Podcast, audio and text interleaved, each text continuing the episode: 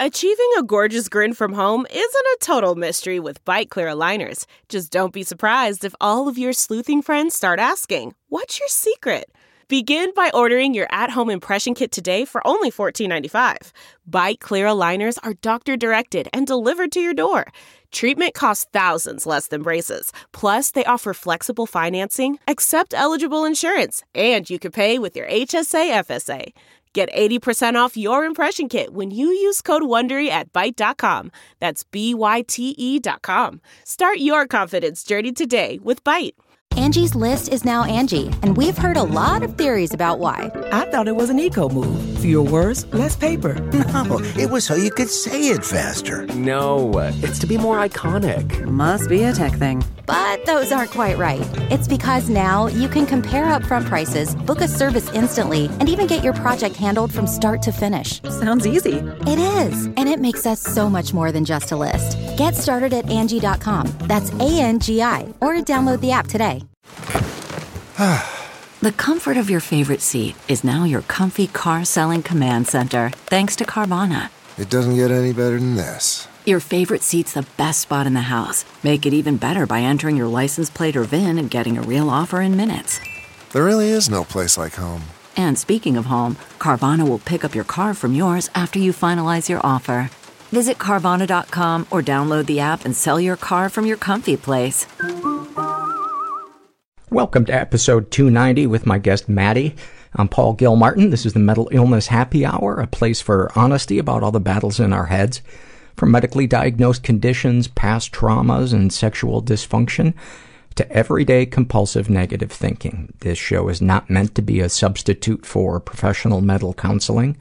I'm not a doctor, but I am a hypochondriac, and that's got to count for something.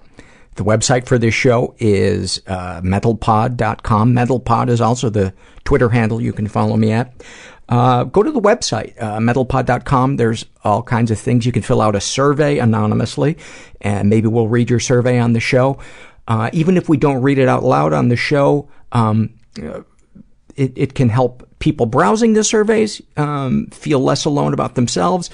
Uh, we can learn more about people in general, more about you and your your issues or your story. Um, so, and sometimes it can be really cathartic for the the person that fills the the survey out. And many times, uh, somebody has said as they're filling out the survey that um, uh, they're having an epiphany or, you know, something that was blocked for a long time, uh, feelings that were blocked are now kind of uh, flowing through them. It's either that or mucus. I get those two. I get important events and mucus confused, which makes for some really awkward visits uh, to the doctor. oh, there are days when it is so hard to be yourself. I, I should warn you, I'm uh, a little slap happy, punch drunk, whatever you want to call it. It's uh, way past my uh, the time that I normally do the the podcast. I normally get to it uh, around I don't know nine thirty or ten at night, and it's now about one in the morning. It's just been a, a kind of a crazy day of, you know, those days when you're like, oh, okay, I'm definitely going to get that errand done, and then you realize that to even start that errand, there's another errand that you need to do for that to happen. So you go do that one, and then you realize, oh, to do that one, I need to do this other thing first. And so what was just going to be one errand today turned into basically an entire day of just uh, doing things that uh, that I don't want to do. And I know everybody else has a life that is filled with those kind of days. But let's talk about me. Anyway, um, couple of things I want to mention. Uh, don't forget about LA Podfest. It's coming up September 23rd through the 25th, and I'll be doing a live version of this podcast, guest still to be announced, uh, Sunday night, September 25th, and uh, it's here in LA. But you can also pay to uh, watch it live or um, to have access to uh, the 30 day archive of not only it, but all the other shows that are there. And there's too many to list, but it's, uh, it's a great lineup of podcasts recording live. And tickets are $25. Um, I think almost all of the in-person passes, weekend passes, have been sold. There might be a few left, um, but obviously you can um, still purchase uh, to watch on your computer or your TV or whatever whatever device. Um, and those tickets are twenty five dollars. And if you use the offer code Happy, um, you'll get five dollars off, and I get some money from it, which goes towards the show, and that goes towards me, and then I can buy a better hair product and wear a pompadour because I think that's going to be the, the game changer for my mental health is taller hair. I can't believe that I've overlooked it all of my life, and I, I think that's it. Have you ever seen a sad looking person with a pompadour? No, they're always driving a classic car. They got on some cool uh, leather coat. Uh, they're standing on top of their base. Everybody's loving them. You think I'm crazy? Actually, I am crazy, but I also happen to be right about pompadours. Let me just do a blanket apology for all of the comedy that is about to ensue or attempts thereof. You know, I'm I'm contributing really to the hack comedy uh, industrial complex, and a lot of people think the military industrial complex is uh, one of the bigger obstacles towards our uh, pure democracy, but it's really the hack comedy industrial complex. Let there's a chopper coming. Do you hear that? They're coming to get me. Oh, here's an update. Um, a Twitterer uh, listener tweeted a rough sketch of Herbert. And so we are collaborating now on coming up with a, a Herbert for President t-shirt. And, uh, it, uh, his, let's put it this way, his butthole will definitely be addressed and be central to that, to the t-shirt. So I'll let you know when we, when we finish the design. All right, let's get to some surveys. This is, oh, and the other thing I wanted to mention, uh, this interview with Maddy, um, was recorded, I want to say about a year ago. And, um, I think there was something in there where I was still struggling, uh, with depression when we recorded that. And that is not, that is not the case, as those of you that have been listening every week know that, um, I have made a big turnaround and still feeling really good. Okay. This is from the Struggle in a Sentence survey filled out by uh, Are We There Yet? And she writes, uh, she has depression and anxiety in a snapshot from her life. Uh, I spend most of my day lying in bed, perusing the internet, both utterly terrified because of all the tasks I have yet to do and completely unmotivated to do them. Man, did that ring some bells for the rest of us. Uh, Kira writes about her anxiety. Submitting an answer to this, then worrying it will be read on the air and people will know it's me. Thank you for that. Uh, the Smiths uh, writes about uh, his depression and codependency. Uh, I'm sitting with my friends, forcing a smile and laugh, and wondering the whole time whether they can tell I tried to kill myself a week ago. And he's a teenager, and uh, sending you some love, buddy. I, um, I hope you talk to somebody. I hope you don't try to keep all of that trapped inside. Uh, this is another teenager. She calls herself uh, Hitler's evil twin, and uh, her issue is uh, anorexia. And she writes, um, eating out of the rubbish bin because I've deserved nothing more than the shamefully large amount of calories in someone else's pizza crust and then a snapshot from her life pissing my pants at the beach because the toilets are too far away for my emaciated body to hike to, and the ocean is too cold for my already shivering body to swim in. I might have literally just peed myself, boys, but I'm still hot, right? Oh man, that is such an insidious, insidious illness. Sending you some love. Uh, Local Talent writes about his depression. I feel like I'm being punished for being a horrible person, but I've never done anything to anyone. about his alcoholism. I drink too much. Kind of funny when I hear someone talk about drinking too much, and when they say how much they drink, I think, oh, that's how I warm up before shit gets serious. Uh, and a snapshot from his life. During the winter, my ex-girlfriend told me she was trying to organize a sledding trip with another couple. My immediate thought was, how could you do this to me? I fear that I'm inadequate. Fear that I'm inadequate.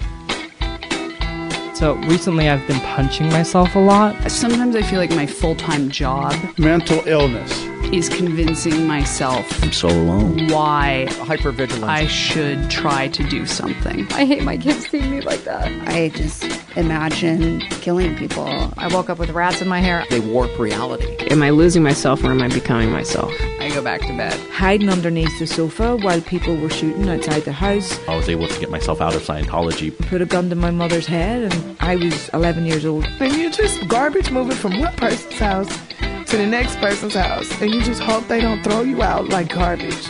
You know, so I planned my suicide. Because you won't ask for help. I'm asking for help. I'm not pretending everything's okay. I'm not trying to do it alone. I'm really happy that I did it because a lot of good things have happened since then. That, that option just evaporated and I'm, I'm not going to kill myself. I don't think I have what the woman who is not right for me anyway wants.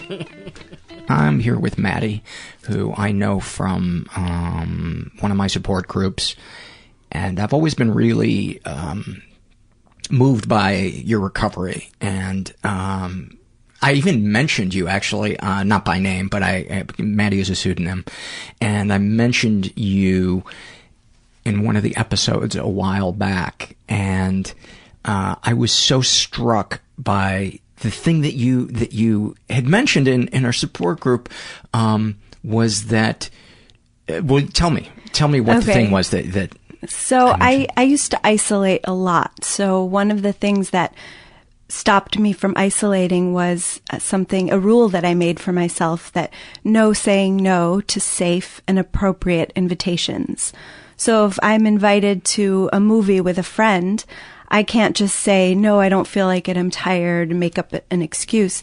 It's, if it's safe and if it's appropriate, I go. And that, that rule alone opened up my life tremendously.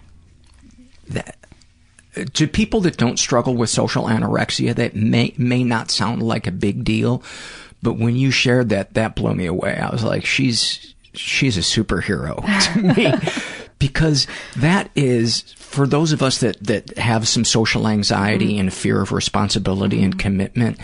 That is a terrifying uh, thing to to commit to. Yeah, and it was terrifying. I going to group events terrified me. Like a volleyball game on, on the beach. It sounds so like so much fun, but I was terrified of it. But I would go there and then I'd find that I had a great time at the end.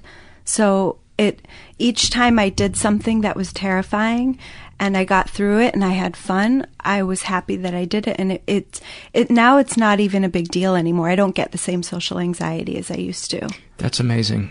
That is amazing.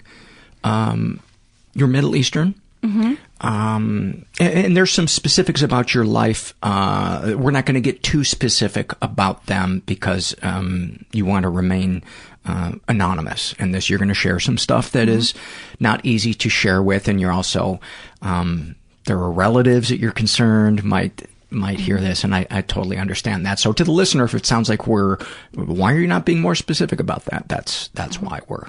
Um, that's why we're doing that. So what um what are the big issues? By the way, I recorded somebody last night. The same fly that was fucking with us last night is still here. I think it, the fly finds the the podcast to be compelling. I think so. Uh, give us some broad strokes of the issues that you uh, struggle with. Um, I have always struggled with low self-esteem and low self-worth and self-love. Um, not so much anymore. I've greatly overcome that through the healing work that I've done in the past almost three years. Um, through through our support group, Mhm. uh, with the help of your therapist. Yeah, I have an amazing therapist. Her name is Pat Allen, Dr. Pat Allen. She's in Los Angeles. I just took her Want Training Institute. How to say How do you spell want? W A N T. Oh, okay. hmm How to say no to what you don't want and how to say yes to what you do want, which that sounds so simple, but for me it wasn't, you know, that, that hasn't been simple for me. I, because I grew up in, in an environment where there were no boundaries. So I didn't learn how to have boundaries with other people. Um, because my family didn't have boundaries with me. Give me some examples of the the the lack of boundaries. Um, gr- like a lot of criticism from people in my family. Um, and when I would bring up something to, to people who were supposed to protect me, like for example, the kids made so much fun of me. I would get on the bus and they would all be screaming out my name. You know, I have a foreign name and they'd be screaming my name and making fun of me. And I'd go home crying every day and begging to be taken to school. And the response was, Oh, just make fun of them back. so I learned from an early age that if I bring up something that's happened to me, I'm not going to be protected. And so I stopped bringing up all these painful things that were happening to me as a child. And I would take them on as uh, I'm getting in trouble with people because I'm bad. So, like my piano teacher, when I was nine, I, I was with her from nine to 18. And I'd go, I'd get a lesson from her, and she would fly off the handle and pound the piano really hard and start screaming at the top of her lungs every time I made a mistake. Oh my god! It was insane. Oh my god! Insane. And I thought it was because I was bad, that because I didn't practice. So I oh never told anyone. It was scary. So those type of things were happening to me as a child, and I I never told anybody because I knew I wasn't going to be protected. Um, so give me some snapshots from from childhood, some some seminal moments that you feel um, have informed who you are. Good, bad, um, weirdly memorable for some Mhm. reason. Sometimes we have those stuck in our brain. Like why why is that staying with me all these years later? Yeah. Well, one of the most painful memories that I had um, was when I was in maybe fifth grade. There were these two boys that they were my neighbors, and I played with them when we were younger. Up until third grade, everybody, all the kids in my neighborhood were friends. And then after that, they all kind of turned against me, and I just wasn't friends with them. So one day at the bus stop, the bus was just horrible for me. so one day at the bus stop, they give me this brown paper bag and they said that they said we have a gift for you. And you know, I was excited that these guys that used to be my friends were giving me a gift. so Oh, I I look in the brown paper bag and there was dog shit inside.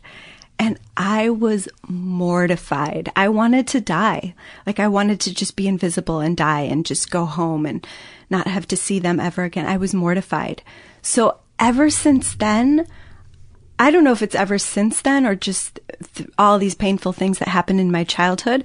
It made me want to be invisible. So I grew up trying to be as invisible as I could, not speaking up in groups. You know, when I was older, I, I was in a book club when I was older and I refused to say anything in the book club.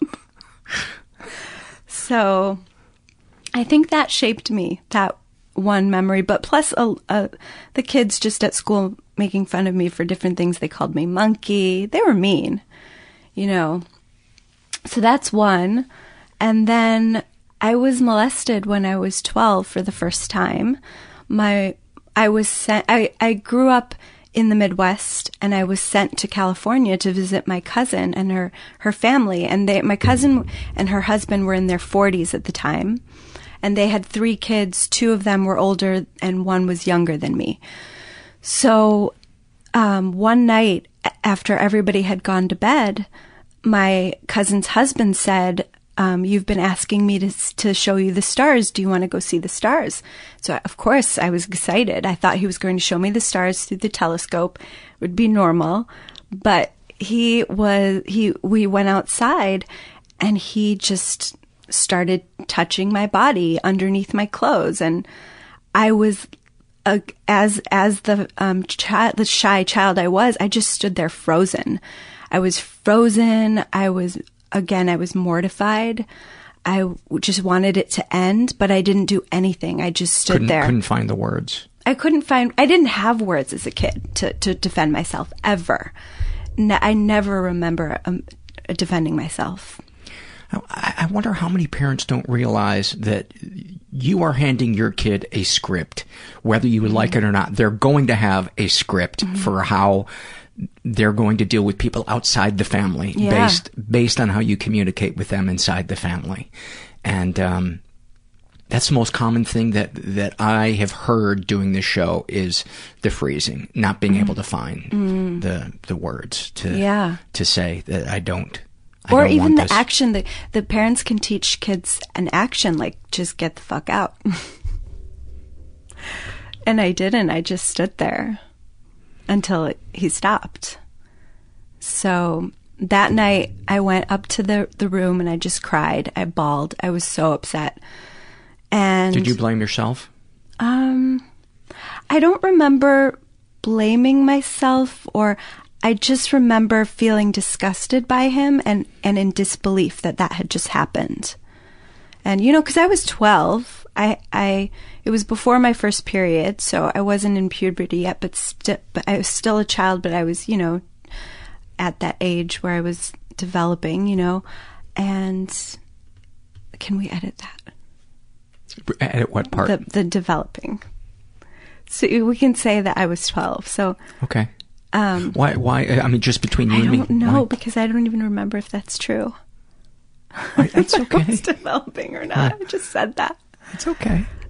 I mean, I don't remember. I I, just think that's important that you don't remember. yeah. Yeah. Okay. Because can can we leave Okay. that in? Okay. Because I think one of the ways that that survivors use to beat themselves up is they treat it like it's a court case. Uh-huh. Okay. Uh-huh. That if you have a hole in your quote unquote court case, then what happened to you is somehow it's slightly invalidated or completely invalidated, and it's one of the biggest hurdles to to healing. Yeah. Um, so I think it's super important that okay. that you your the mean part of your brain is making Yeah. too big of a of a well, deal with that. the other thing that happened with me as a child is that I grew up thinking that this was not a big deal, that other people had it worse than me. And maybe they did, but he that was not the only time he touched me. You know, he'd hold he'd hold and caress my hand in the car. He would look at me with lust, you know.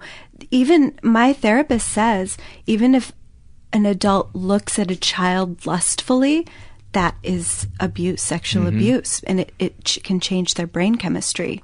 oh yeah. So he really messed with me. And, you know, I would find myself waking up in the middle of the night masturbating. I, I didn't even know I was doing it. He just opened a door to sexuality that just had not been there before he started molesting me. In a way that was super fucked up. Mm-hmm.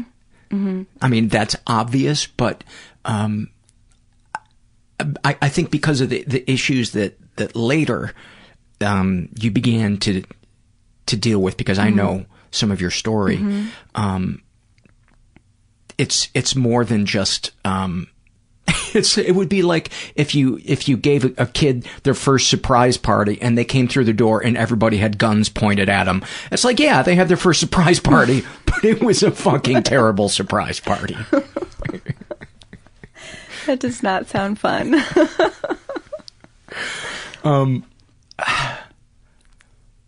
what when when you would when you would wake up, what would you then think to yourself?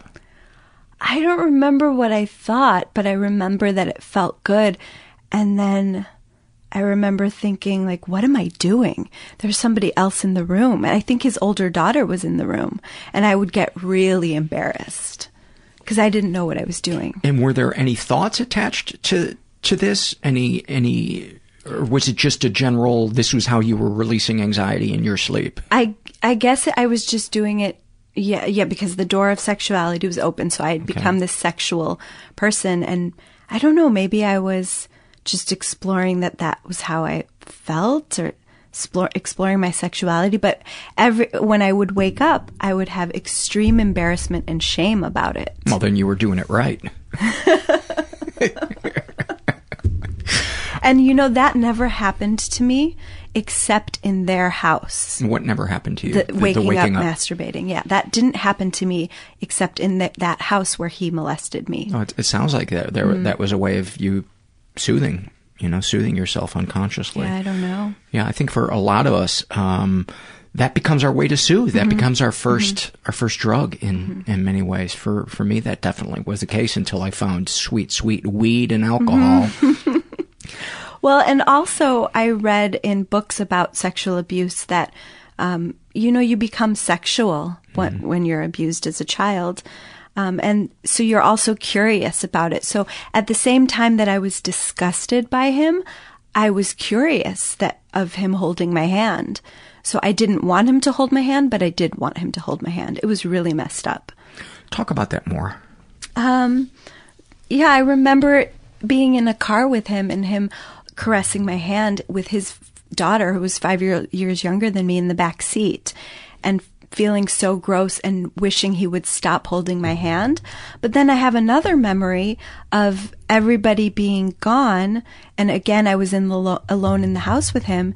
And wanting him to ask me to sit on the couch with him and hold my hand, which I don't think it happened, but I remember wanting that and being curious. And so that's just two very different things.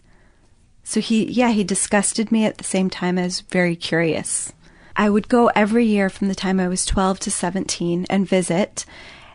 And every, every year I'd get angrier and angrier and more defiant and try to avoid him more. And was he and was he still touching you when you were going on Um, these? Sometimes, like we'd play a game on eh, on the kitchen table, and he'd rub his knees against my knees. It would be like that, and um, but it wasn't anything as bad as the first time. And I think he stopped holding my hand in the car. I remember one time he said to me, "Do you tell? Are you close to your mom? Do you tell her?"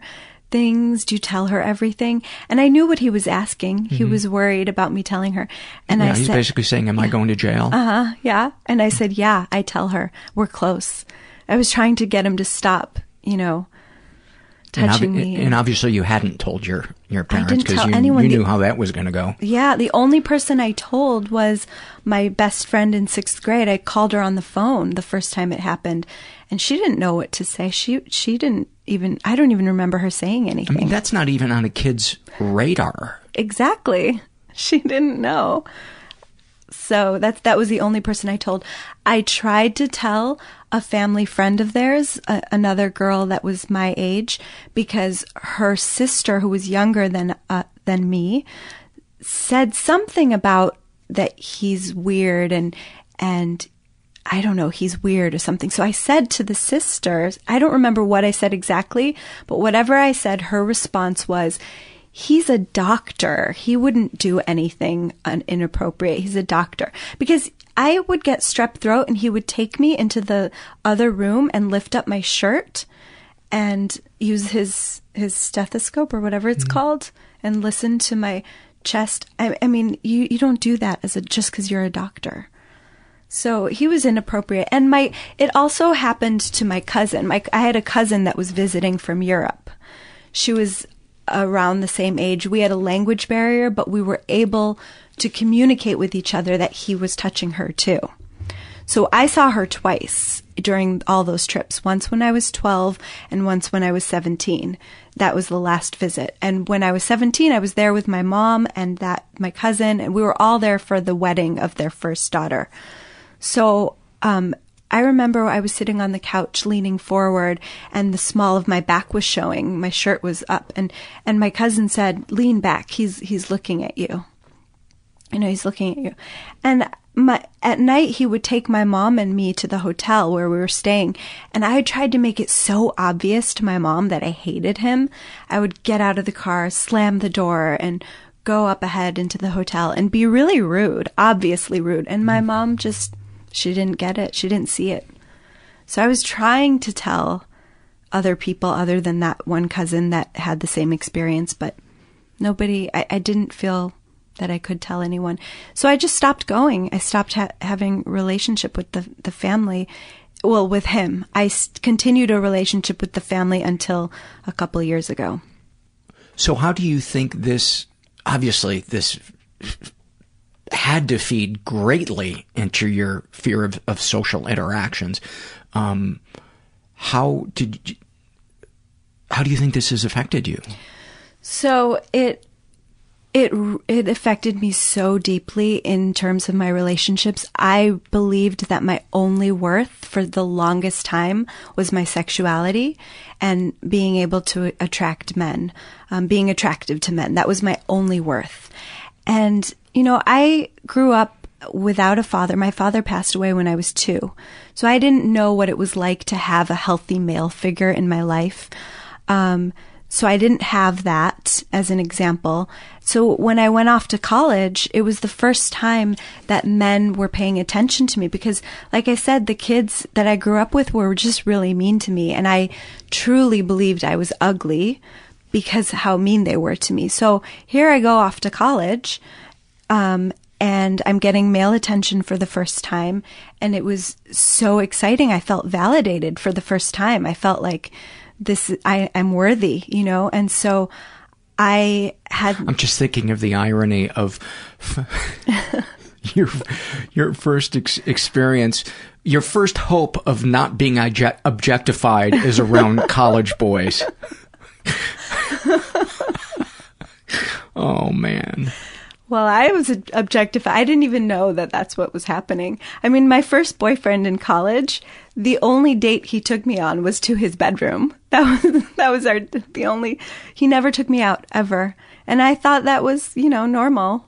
I didn't know, um, and then I was with him for a year, and I wanted to get away from him, so I didn't I didn't know how to uh, break up with him, so I just transferred schools. oh,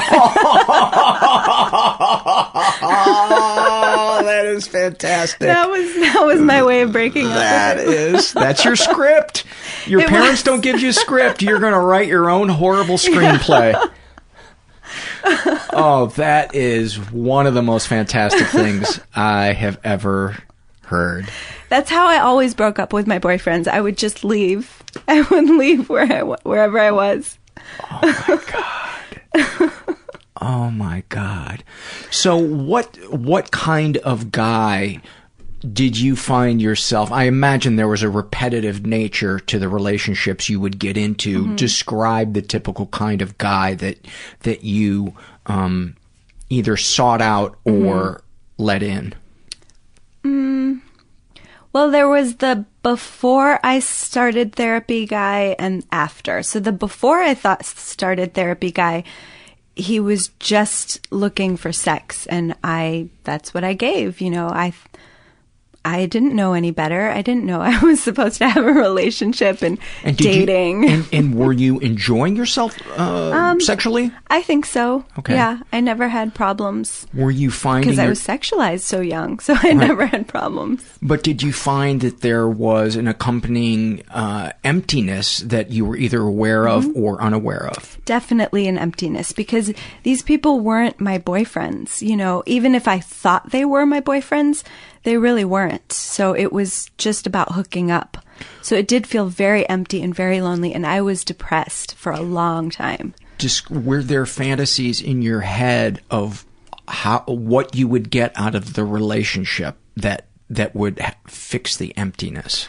I just always had a fantasy that I was very sad and these guys would come save me from my sadness. And I mean, it, it went a lot. I mean, I was just depressed for so long. You have no so. idea how much I relate to that. You have no idea how much I relate to that. That sadness yeah. in the chest mm-hmm. is. I, I was just describing to somebody today when it when it because for me it kind of comes and goes, and mm-hmm. when it comes in, it's like an anvil on my chest that squeezes out any interest in anything and then it pulls in like air, it just pulls in loneliness. Mhm. And it's just this void Yeah. in my chest. And all I want is to just be emotionally saved. Mhm. Yep. So that's how it was for a long time. I was sad, I had depressed, I had this fantasy of these guys saving me from my sadness, but that never happened. And so at the end of graduate school, I was 28 and I was dating one a musician and And, and by the way, you're Mhm. how old? now Yes. I'm 39. Okay. hmm So I was 28, dating a musician that it was just sex, and I was crying to my friend because the relationship, had, the relationship in quotes, had crashed. And so my friend said to me, "Have you ever been sexually abused? Because you act like it. This is that's your behavior." And and I said, "Yeah." She said, "Uh, "You have you gotten therapy for it?" And I said, "I've never have." And so she suggested I start therapy. So at 28, I, I did start therapy for it, which is interesting because at the beginning of graduate school, I went to a psychiatrist because I, I thought I had ADD. I could not concentrate in class. And I, it was the same in high school and college. I always just daydreamed throughout um, all my schooling. I don't know how I made it through. I just barely made it through. So I went to get tested for ADD, and then they they said, "Well, we think you have ADD, but you have to run it by a psychiatrist first. So that psychiatrist said, "I don't think you have ADD. I think you have depression." And so he started me on an antidepressant. I can't remember the name, but I hated it. I did it for 10 days. It made me really jittery. I hated him. I didn't like him at all. I had told him my whole story and he just wasn't very sympathetic. He just said, I just think you have depression. So I didn't. Psychiatrists can be the worst He at talk the therapy. worst. The Yeah. worst. They make you Mhm. feel. There's like, an- they need a like a one year course in empathy. Yeah, he had none. Yeah. And especially when I I told him that I had stopped the medication on the weekend, he was upset with me, but I couldn't stand it. It was making me so jittery. So I just I never went back. Was it I- Wellbutrin? No, it Okay. wasn't Wellbutrin. I don't Okay. remember the name. Um, so I never went back, and I didn't get help for that depression. But I really, d- I really was depressed. He was right, actually. Yeah. Just the way they So- go about it. I don't think they understand the way they go about Mhm. it has as much to do Mhm. as with the problem solving of it. Um, so so then what happened? So then this was a turning point in my life. Me, turning tw- or being 28, end of graduate school, my friend telling me I need therapy and I agreed. And so I decided that I was going to give up drinking because drinking was a huge part. I drank for 12 years. I started in high school and I finished at 28. And I drank so that I wouldn't have inhibitions with guys because I was so nervous around guys. And that that's what allowed me to have these so-called relationships with What- guys. What were the fears? Was it a nebulous fear, a fear of rejection? Fear of rejection and just I was uh, ex- extremely insecure. Okay. You know, I had no self-love. And um so I decided I'm going to stop drinking, I'm going to start therapy, and I moved to a different state and I just started my life over thinking that that just by stopping drinking and going to therapy everything would change. And it didn't. Um, but Did it w- get better? It got a little better. Um, and one thing that I did is I confronted my cousin's husband who had molested me. I confronted him for the first time in a letter. I wrote him a letter and I said that what he did to me was sick as a child. And um, I had never brought it up to, to him before that. So that started my therapy and I found a therapist and, and Had your therapist suggested uh, suggested you write that? Mm. I think so. I, I think what happened was the therapist said, why don't we contact Child Protective Services in California? And I was very scared to do that because I didn't want it to get out. I was so ashamed of this. Boy, that is the catch twenty two Mhm. of it, It- isn't it it? was crazy. But I did. I, I went along with her. I agreed. We called Child Protective Services. They told me they couldn't do anything about it. And I was relieved. Because So- they, because they needed some type of proof. too much time had gone by. The statute of limitations was was in place, so too much time had gone by. This is a great place for you to talk about the petition. So, um, very exciting because I have not um, stopped wanting to get justice for what happened to me as a child. Um, and I have done a lot, but that because of the statute of limitations, I cannot have legal justice. Um, so one of a dear friend of mine started this amazing petition and website, and the website is willnotrest.com. W I L L N O T R E S T dot com will not rest. And it's to end the statute of limitations on, um, so that people who've been molested and sexually abused as children can, 40 years later, as adults, prosecute the, um, the person who, um, w- victimized them. And this friend of mine was also, um, sexually abused as a child by his uncle. And his website, willnotrest.com, talks about his story. And it's an, an amazing story. And he also has a very inspiring story of recovery.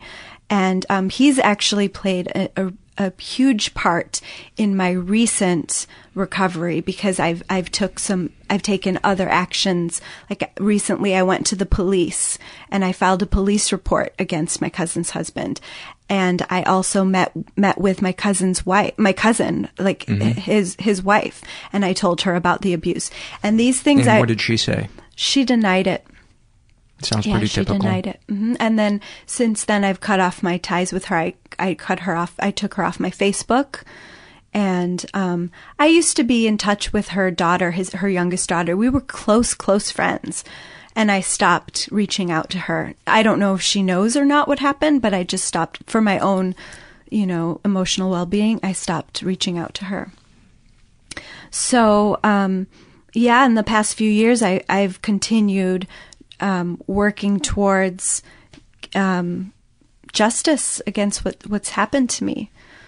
Um, but in the early days, when I was 28, um, and I was starting the therapy, and I, um, I, I wrote that letter to him, so that was the first step. Second, And did you hear anything back from him? I did. I got a weird email and I wrote back and I said, What is this weird email you're sending? It was a forward. And he said, Oh, you told me not to get in touch with you. And so I, I was respecting you. And I said, I never told you not to get in touch with me. There, I just have nothing to say to you. And he said, Oh, well, I just wanted to explain, explain what happened. And, and then, you know, What's there to explain? there was nothing to explain. I, I, I told him that there's nothing to explain. He said he was just trying to be, you know, there for me as an uncle, or I don't know what he was trying to say, but there was nothing to explain. But it was still between the two of us. And then the only thing I think he could have explained was I, w- I was trying to make your other uncles look better. I don't know what he was trying to explain, but a few years later, I told the head of our church group, and they started an investigation. And so this was a few years later. Church group where he lived or where you lived? It, it's um, not where either of us live. I see. It's a national it's an. It was the national center, uh, the international center. Actually, I told them they started an investigation, and so at that time, I knew I had to tell my family. So I told my mom what happened. She completely supported me, which was What did that awesome. feel like? Awesome, because I thought she was going to blame me for not telling her as a child. I thought she was going to say, Why didn't you tell me when you were a child? And, you know, she did say that to me. Why didn't you tell me? But not in an accusing, mean way. She just Kind of, I wish you would have Yeah, told me because mhm. I would like to have been there for you. What emotions came up for you when did, did, did you start crying? I was crying before I told her, and actually, someone had just broken up with me. A guy had just broken up with me, and she, I was crying to her, and I was, I took that opportunity to tell her because I knew she was feeling sorry for me. It's so sad and was- awesome at I the same know. time. Kind of genius on your part. exactly. Because I was so scared of her Yeah. that that's what I would have to do. I'd have to manipulate her in some way so she feels sorry for me so she's not going to abuse me when I tell her this big news. And you know, I was really glad I told her because this cousin's husband called my mom and said, Maddy's lying. I think she's she she she doesn't she was confused. That's what he said. She was confused. And my mom said, "I believe Maddy." You know? She and she stood behind me and my family stood behind me. So And have they had contact with uh, the the cousin and the husband since you um told them? you know not I think it's it was a secret up until 2 years ago it was a secret from the rest of the family so only my mom and brother and and and he knew and i knew but then 2 years ago when i met with my actual cousin to tell her um then I think she knew before. I think he had told her at the meeting when I met with her. She already knew coming into the meeting. I could tell because she was very angry. So she had stopped calling my mom, you know. So I So she knew. she knew. She knew. Yeah. So she knew, and my mom has stopped calling her. So it, there has no been no conflict. So they're really protecting you. Your Mhm, family is really mhm. protecting you because you know one of the things that that I'll see sometimes is the family will verbally support the person and then invite that person over for uh, you know the abuser over for Thanksgiving. Oh, and it's like In fact, my brother called him and said, "You are not invited to my wedding," and or the d- dinner before the wedding, and because I I was going to be there, and even if I wasn't there, um, and his wife, my cousin, showed up. At that point, she didn't know, Mm. so she showed up to the wedding, and so he probably had to make an excuse to her why he couldn't he said be there. he was sick. He said he was sick. So I was very. My family stood behind me, and that felt great. That felt really. That it still to this day feels great. They don't necessarily understand the effects of being molested, so I that I don't have support around that with them because they don't understand. I I think sometimes we don't even understand the the effects of Yeah. it.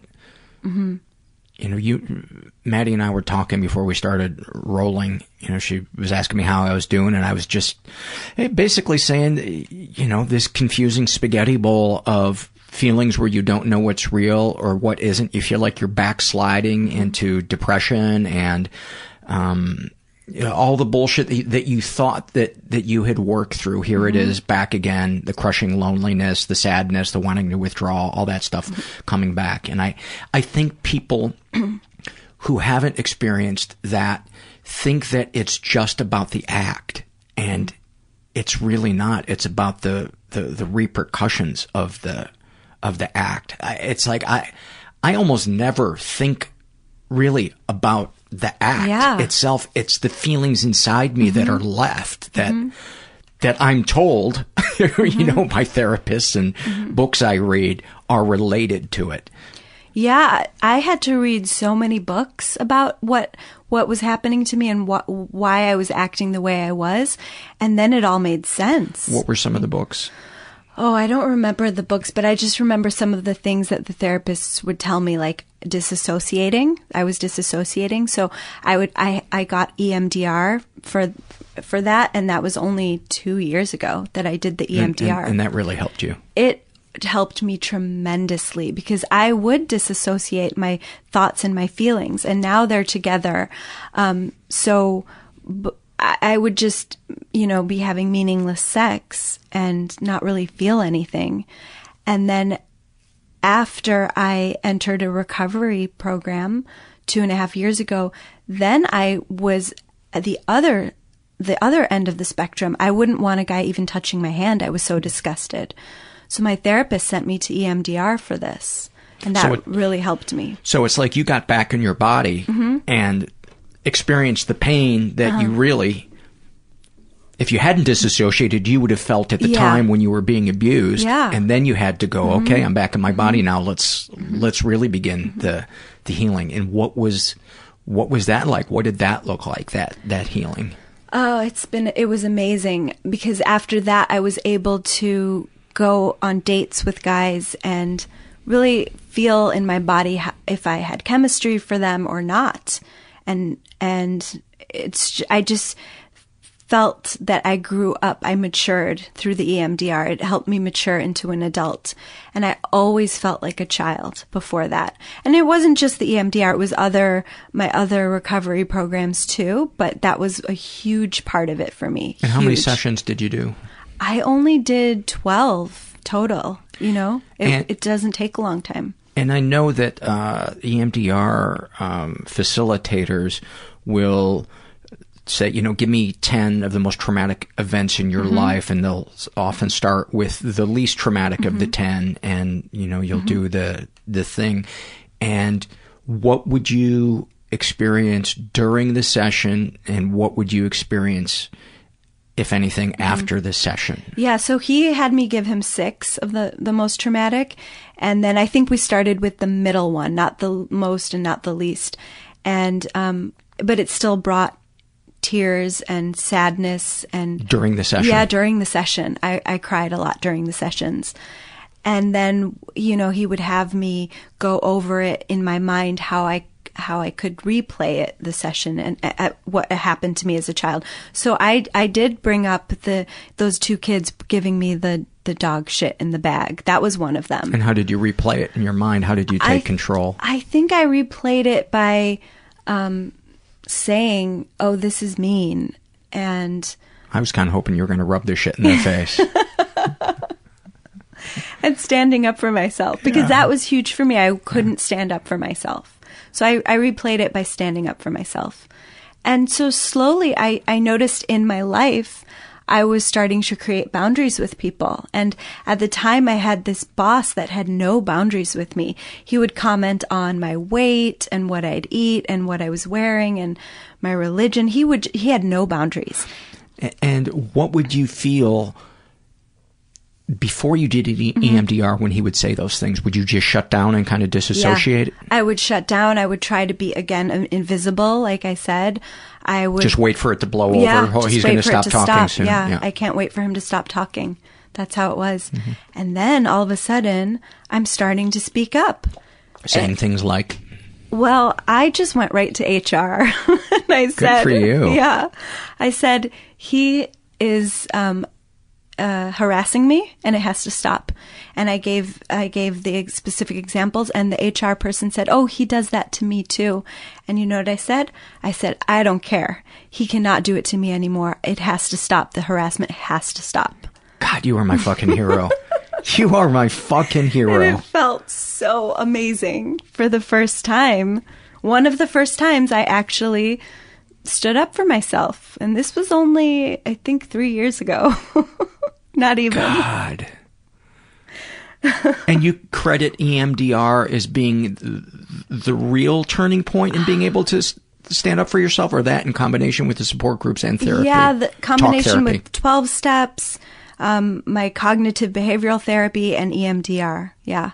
But definitely EMDR was in the forefront for creating boundaries, for sure. Uh, by um, kind of rewiring your brain and Yeah, picturing in your yeah. in your brain you going back and, Mhm. and taking Because one of the things that the therapist told me is, especially for children that ha- have been sexually abused, it causes brain damage. So your brain changes, your brain chemistry changes. So I have in the last three years been rewiring my brain, actively rewiring my brain through all of these different types of therapy. would you be exhausted after EMDR? Uh, I don't, it didn't exhaust me, but I did have good night's sleep. I would Yeah. have a good night's sleep. I would go home and sleep for three hours. Just Wow. couldn't even keep my eyes open. There was one session that was really powerful where uh, I slept almost nonstop for two days. Oh wow! Well, and how did you do it with the buzzing in your hand? yeah, or yeah, the I little so. paddles. You Mhm. hold the paddles in your hand. Yeah. Um, and I did feel more relaxed uh, Mhm. after that. I think I need to go back. I think I need to go back. So, um, you began to to set boundaries. What are what are some other markers on uh, you getting better? You you started to um, be be in your body more in Mhm. relationships and um, pick, uh, be drawn towards people that were Mhm. healthier. Well, yes, I was drawn towards people that were healthier, but one of the things that started changing was I started liking myself for the first time. So here I am the last three years. I start to like myself. My depression starts to go away. I don't feel depressed anymore except on you know, special occasions like I'm being broken up with, Which happened Thursday. which happened Thursday. Thank you for not canceling. Oh, you're welcome. Um, it's good to be of service. I, I wanted to be of service. And, you know, um, bef- three years, four years ago, when I went through a really horrible breakup, my life just was destroyed by that breakup. And everything that I, ev- everything that I did was destroyed. So I couldn't do anything. And, but this last relationship, I didn't stop any of the activities I was doing. Um, I had this full life. I kept going. So when we broke up, I still had a full life that I wanted to show up for. And so I spent one day depressed. And that was a pretty scary day though, because I hadn't been, I hadn't felt depression in, uh, in maybe two years. I haven't felt that hopelessness that comes with the depression. And you were had been with this person for how long? Not long, just less than three months. But it was, we had talked about marriage and kids, and you know, he was bringing up this stuff. Mm-hmm. So it was the seriousness of the relationship and the compatibility and the, we, you know, we were talking as adults.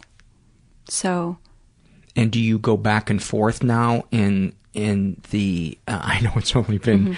five days. Mhm. Um, do, do, is is the the pain of it ninety percent gone? Does it come back in waves? I would say 70% gone. Um, I've That's pretty cried. I've cried every day so far. Um, I almost cried today. um, I did a little bit, but not too much. Um, I'm way more in acceptance of it because today, because of my 12 step program, I live in, um, I'm not living in my will. I live in my higher power's will. So I, I accept things way more easily than I used to. And so they, they don't wreck me, you know? Um, when you say you accept things, you mean things that you don't have any control over, Yes, like whether or not he chooses to be in a relationship Exactly. with you. And so for the first time that someone broke up with me, I didn't argue with him. I, you know, that was his experience. He he said he couldn't give a commitment. He he got overwhelmed. And so I accept uh, that's his experience. I, I wasn't going to argue. In, in the past, I would have argued with them. I would have been in denial, begged them. You know, I don't, I don't want to go there and I don't feel the need to go there. Give me some snapshots of handling a breakup badly in the past. Oh gosh. so my last relationship right before I came into my 12 step program was horrible. It was a train wreck. Um, how I handled it, I begged him not to break up with me. I Do you cried. remember what you said? Um, I don't remember what I said. I think I used some pleases and I don't know. I don't. Re- I don't remember. But I was crying nonstop. The doctor gave me Ativan just so I could make it through work without crying because I'd literally be crying all day for days. I mean, I cried for months after that breakup, and um, it was just it was horrible. My my life consisted of going to work and taking Ativan to make it through the day, and then just going home and crying. that, was my like a, life That sounds like a full day. for several months. And it would be fa- fair to say that it wasn't really about that guy, oh, that it was just bringing up the childhood wound of, of not feeling like anybody was listening to you. yes. I mean, I know that sounds obvious, No. but I think it's good to be reminded of it. Cause like when I have friends that can't let go of, you know, having, cause I, I think there's the healthy mourning a relationship breaking up. Mhm. And then there's the, um, just clinging, not accepting it. Yep, that and I think me. that's when it, it's Mhm. his, it's a Mhm. historical thing Mhm. as opposed to just Yeah. a, a human thing. I didn't even really like that guy, and So just- awesome. But I couldn't be alone. At least you didn't move. This is the first time you didn't react by First packing a box. That's true. I think I was so. De- this was the worst breakup I, that I had ever had. So it was so depressing for me. I I couldn't move. it was that debilitating. But I. I'm just going to adjust your mic a tiny bit. Oh, okay, sure. So I knew. No, at the time I didn't know it wasn't about me. At the time I thought it was me and I wanted him back and it was my fault and I don't even know what, what went wrong. We just couldn't get along. We never got along. We couldn't go one week without fighting. Not one week. It was crazy. I would write it in my calendar each fight to try to, to try to, um, try to go one week without fighting. It was crazy. I, I wonder if there's an app for that called Bad Picker. Bad Picker. Yeah, but you know, with this breakup, I for the first time I realized it wasn't about me. It was not about me at all. Wow, what freedom! It was su- it's What such freedom. freedom. Yeah. And I love myself. I don't love myself any less. I'm not beating myself up over it like I was in the past. I don't need Ativan. I'm starting to get jealous of you. I'm starting to resent you, actually. Why? because your recovery l- it looks uh, i feel uh I, I just feel like um i feel like a guy that couldn't even make it into the nba and you're michael jordan that is so that's a nice thing to say. I appreciate that. but it's awesome to it's inspiring to see that there can be such such great recovery and and you know the thing that I think needs to be highlighted more than anything is how much of the work you've done um you know I'm just I'm struck by um when you were 28 and that person said oh it it sounds like you were uh, sexually molested have you ever thought of therapy that you immediately embraced it Mhm. do you think it's a, a, a genetic thing that somebody it, because a lot of people can't Yeah. they just they don't want to get help Yeah. and here you are somebody who is terrified of people and you just dove right into the deep end where do you think that comes from I, you know, I think my pain was so great for so long. I mean, my whole life, really, except until recently, that I was willing to do anything. So when she said that, I dove into this. Hmm. Um, I'm going to get therapy. So I, th- I just kept going from therapist to therapist. Anytime I'd move, I'd find a new therapist. And if the therapist wasn't right, I'd find another therapist. what did you find in a therapist that didn't work and what did you find in a therapist that did work So before I found the 12 step program, I was only doing talk therapy. And I realized later that that didn't really work for me because I wasn't doing anything. I wasn't doing any work. I was just talking about it. So while it was great to understand why I was the way I was, it You didn't change so me. Yeah, I, it didn't really change me. So the 12 step program is very cognitive behavioral work. That started to change me um, a lot. I, I think I had more recovery in my first nine months of, of 12 step program than I did in eight years of, of talk therapy. Um, what would you say to the people who say uh, it's a cult? You know, they talk about uh, God. Um, it's you know smoke and mirrors. What?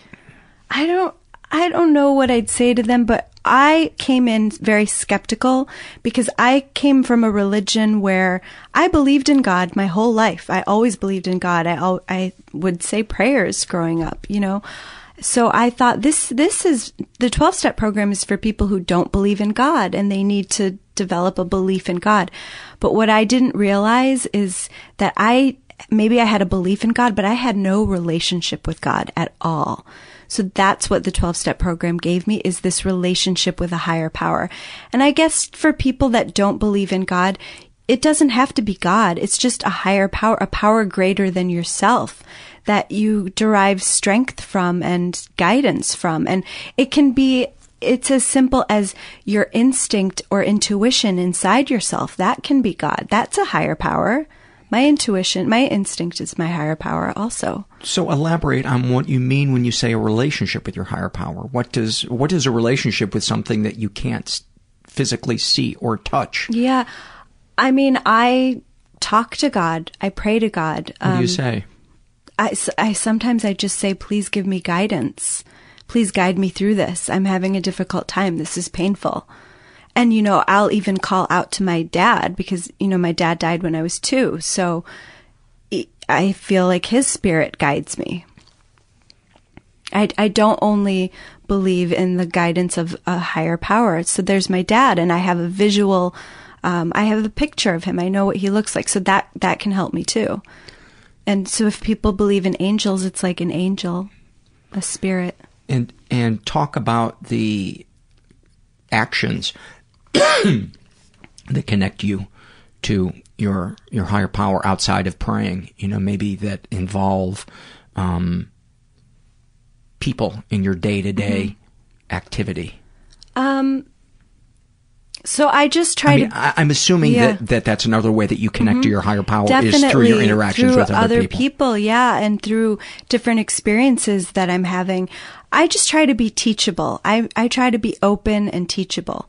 So I go out and into the world, and I'm I'm doing my job, and I meet people through my job, and I can only be responsible for my actions and I can't I can't control the other person. I used to try to control the other person so much. I don't I don't try to do that so much anymore. I let them be themselves and um That's what's so great about boundaries Mhm. is if you're willing to walk away, then you don't have to try to control. Yeah, exactly. And then sometimes people will say things to you and you, you it's like it's that's a god shot. Like on the way here I was talking to a friend of mine and she was going to speak at a meeting and she saw someone at that meeting that she did not want to speak in front of. And so when the meeting started, they announced a different speaker. Good for her. And or so- him. yeah, they announced a different speaker, so my friend was able to get up and leave. It, she had so much fear of speaking, and then she didn't have to. Oh, she didn't even say, "Can you get somebody else?" exactly, exactly. Oh, that's so hilarious. that's how I feel higher power works in our lives by these miracles. What do you say then to the person who says, "Well, if there is a God, why would they let a child starve to death in Africa? Why would they allow a uh, ten or eleven year old uh, Maddy to Mhm. be uh, taken advantage of by this man who was Yeah. uh, related to her?" So these are really difficult questions.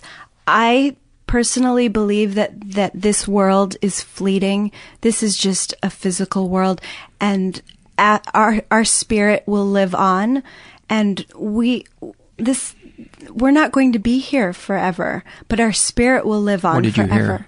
Sorry? I said, "What did you hear?" You said, "We're not going to be here forever." What do you know? I just mean that you I know haven't checked my Facebook in a while. no apocalypse. I'm just, you know, I, I'm going to be here, what, 40, 60 more years? And then I, hopefully, you know, and this world is just, it's, doesn't last very long and it's our spirits that last long. So I'm here to, you know, my, for my spirit to grow and for me to grow closer to my higher power and develop a spiritual life. That's that's my that I feel that that's my purpose in life. And so that what does that entail? That entails justice, like working towards justice, for example. Um, With the petition. like the petition that will not rest, or it entails being of service to people, like uh, to my family or just to other people, you know, just being a good person. which is Um, a spiritual act. mhm. Those are all spiritual acts. Yeah. Yeah. So and and then that that's how you find that's how I find joy and happiness in life. You know, before 3 years ago when when my whole life was my whole goal in life was to find a man to get married and have kids. That was my entire goal. So of course when it didn't happen, my life came crashing down. Mm-hmm. Your your ad on the dating site said, "Please save me." That's all it said in a picture. Pretty much. Looking to be rescued at gmail.com. I, that's taken. Yeah, that's my email address. Um, so I, I, I, the thing that I love about your story is that the peace and the joy that you experience are not only a byproduct of the self, uh, the inner self work that you've done, but how you relate to the world and Mhm. trying to make the world a Mhm. a better place. Is that is that fair to say? That's fair to say, but it was it's only possible now that I like myself. Because when I was walking around the world with self-loathing, I couldn't be nice to other people. it was really hard for me to be kind to other people. And now I, I am able to. So you're you're doing what they say, uh, giving from a place of abundance rather Mhm. than giving from a place of Mhm, fear that mhm. you're not going to be liked Yeah. or you're going to be disliked. Yeah. Right. Yeah. And I'm able to be present for other people. So What does like- that mean? Like, um, for example, I would go play with my nephew, like hang out and play games with him, and I wouldn't be there. My head was thinking about guys or the online dating I was doing. And now I go and I, I can play with him. And even after my breakup, I was doing a puzzle with him the other day and I was so present. I was there with him, engaging in this, making this puzzle. And I wasn't, my thoughts weren't somewhere else. I was present. And that is, this sounds corny, but that is the best gift that you can give children. Mhm. You know, yeah, they like toys that are expensive, but they're not going to remember those when they're 16. He's going to remember back to, you know, Mhm. his, his, uh, it was your nephew? Yeah. Yeah, he's going to Mhm. remember back to the, those Mhm. moments playing, doing the puzzles with his aunt. Exactly. And they're precious. And he loves to play with me, you know? We play Simon Says, hide and go seek, and it's fun. I have fun and he has fun and, And so it builds memories. present. It's, they're Yeah. so good at being Th- present. They're only present. I ask him how, how school was today and he, he can't even go there. He just wants to be present. Yeah. It's amazing how kids are. So, what else would you like to share uh, in terms of your your um, your story, your growth, what you've learned, what you struggle with, where you are today, and any of that, Mm, or anything else? Well, hmm, where I am today. So, a lot, I think, of where I am today has to do with the actions I've been taking, the little baby steps I've been taking um, with, you know, justice towards what happened to me. So, um, and it's been over since I was 20 it's been 11 years. And I consist I have been it keeps coming up in my life. I keep thinking that okay I've I'm done. I've moved on from this. But I I've never you never will fully heal from sexual abuse I think. You never will. I mean I just saw him in February and I had PTSD and I was crying for 2 months and so, and then that restarted it again because I think it was the year before was when I met with his wife and told her what had happened to me. So I thought, okay, there, th- there's another. I'm closing the door. I've, I've healed, but you, you're never fully healed. That so, door keeps opening. Mhm, it keeps opening. So after I saw him, I went, that's when I went to the police and filed a police report and I tried to start finding a lawyer who would take my case and none of the lawyers were taking my case.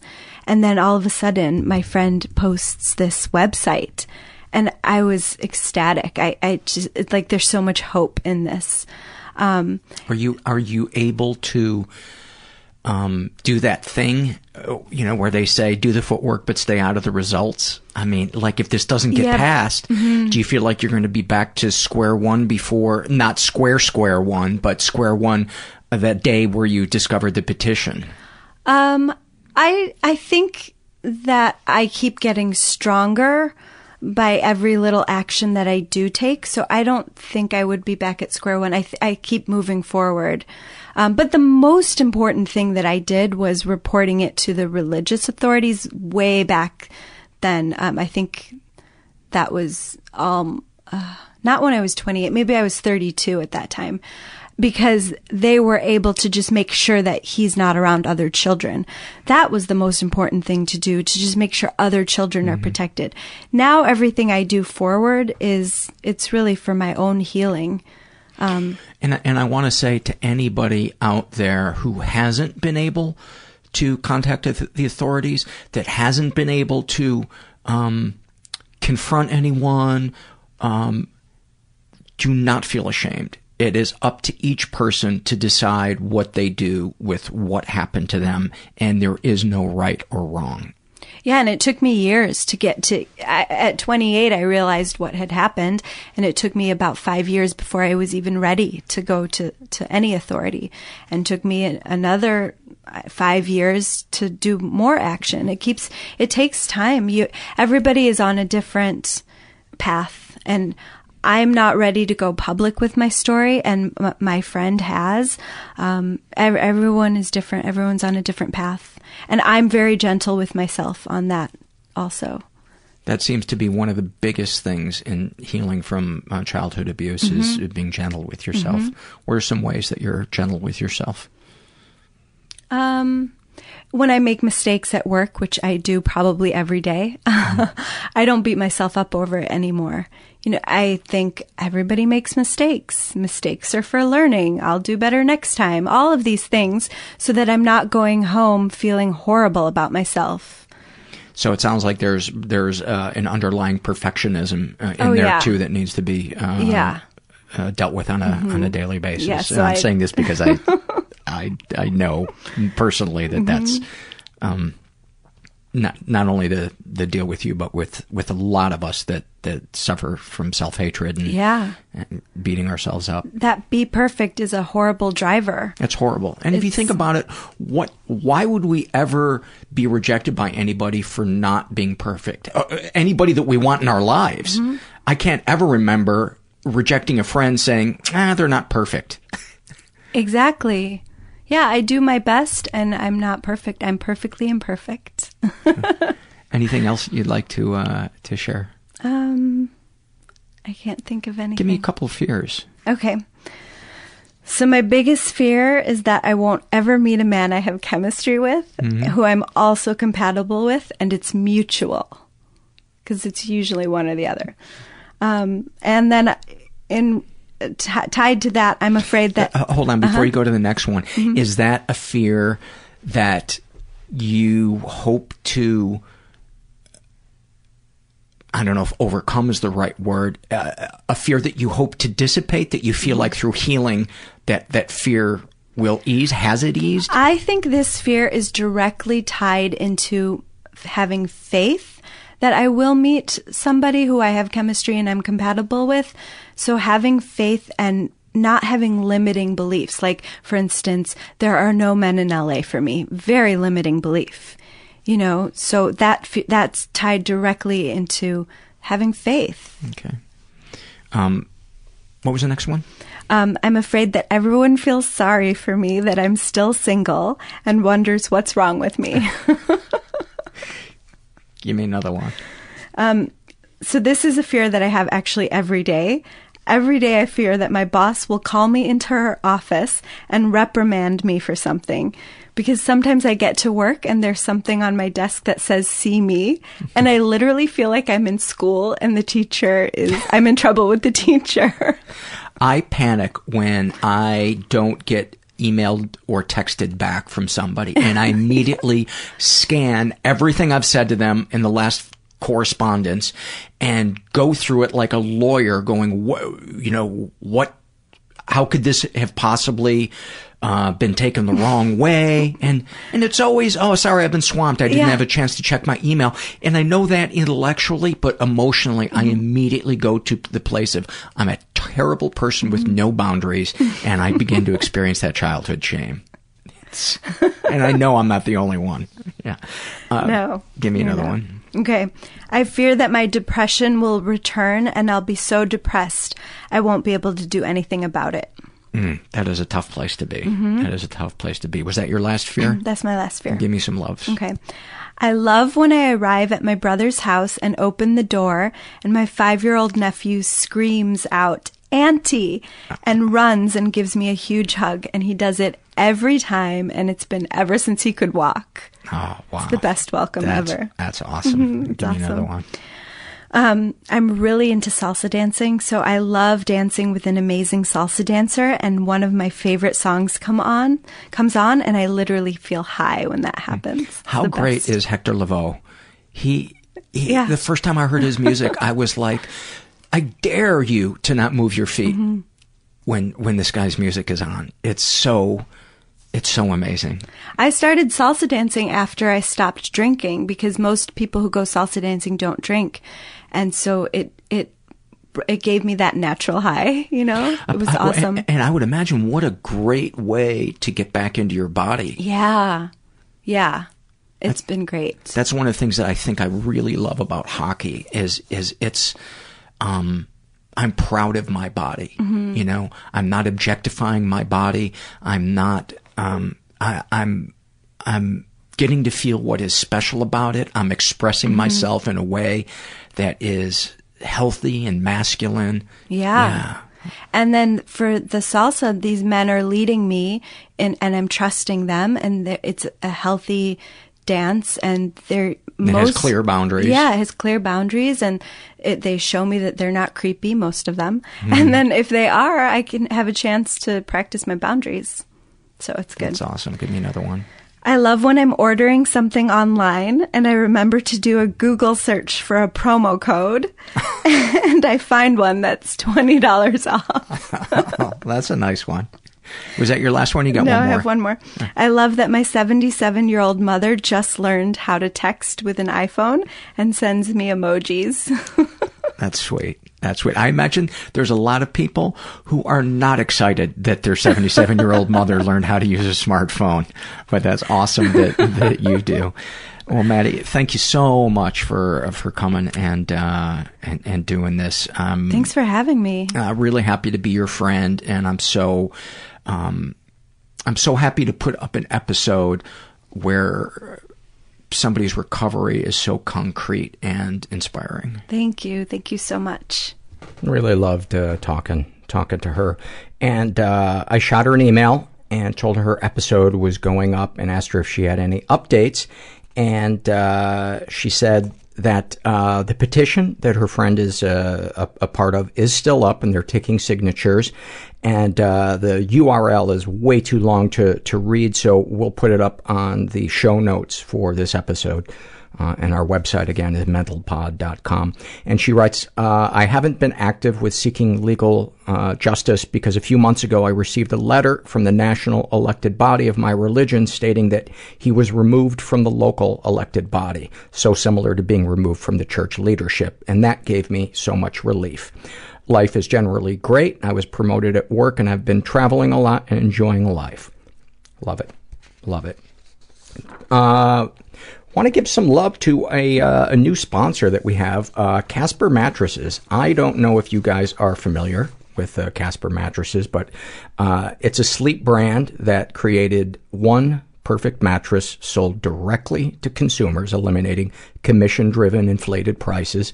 Its award-winning sleep surface was developed in-house, has a sleek design, and is delivered in a small, how did they do that sized box.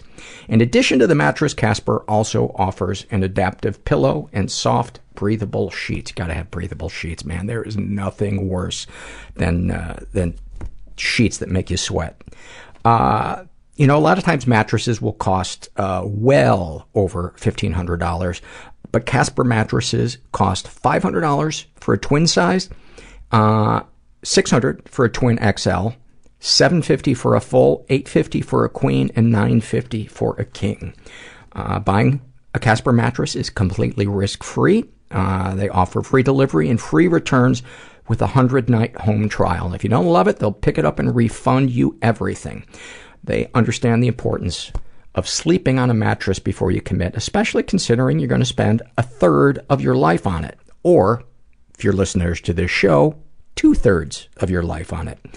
Um, Casper is an obsessively engineered mattress at a shockingly fair price. It combines springy latex and supportive memory foams to create an award-winning sleep surface with just the right sink and just the right bounce. Time magazine named it one of the best inventions of 2015. Uh, it's free shipping and returns to the U.S. and Canada. And uh, again, 100 nights risk free. If you don't love it, they'll pick it up. It's made in America. That's another big thing. And uh, you'll get 50 bucks towards any mattress uh, that you buy by visiting casper.com slash mental and using the offer code mental. Uh, terms and conditions apply. And uh, please go go do it. It's a good product, and you'll uh, you'll help the show. Again, that's casper.com slash mental, and use the offer code mental. Want to also uh, mention a festival that I'm going to be performing in, uh, actually doing a live version of the podcast at. Uh, it's called the In This Together Festival, and it's November 13th at the Avalon in Hollywood from 4 p.m. to 11.30 p.m. and it's a podcast by me, um, the show Mortified, uh, music by Daniel Johnston. Uh, a lot of you have probably uh, heard of him. He's a uh, musician that suffers uh, from mental illness, schizophrenia, I believe. There's a documentary out about him. He lives in Austin. And uh, more to be added. But the In This Together Festival is a one of a kind nonprofit mental health awareness event that features comedians, podcasters, and musicians who are known for their mental health advocacy, authenticity, and vulnerability. Uh, we respectfully celebrate those who have struggled with mental illness and adversity.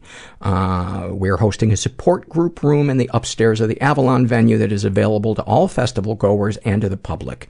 This is a safe place where anyone can go to find support and resources in a support group setting with sessions being held throughout the duration of the festival. Tickets are on sale now at uh, inthistogetherfestival.com or ittfest.com. And again, I'll put both of those, both of those links, um, under the show notes of, uh, of this episode. And, uh, I've not nailed down a guest yet for that, but when I do, I'll, I'll let you know who that is. Um, before I get to some surveys, I want to remind you guys a couple of different ways to support the podcast if you feel so inclined.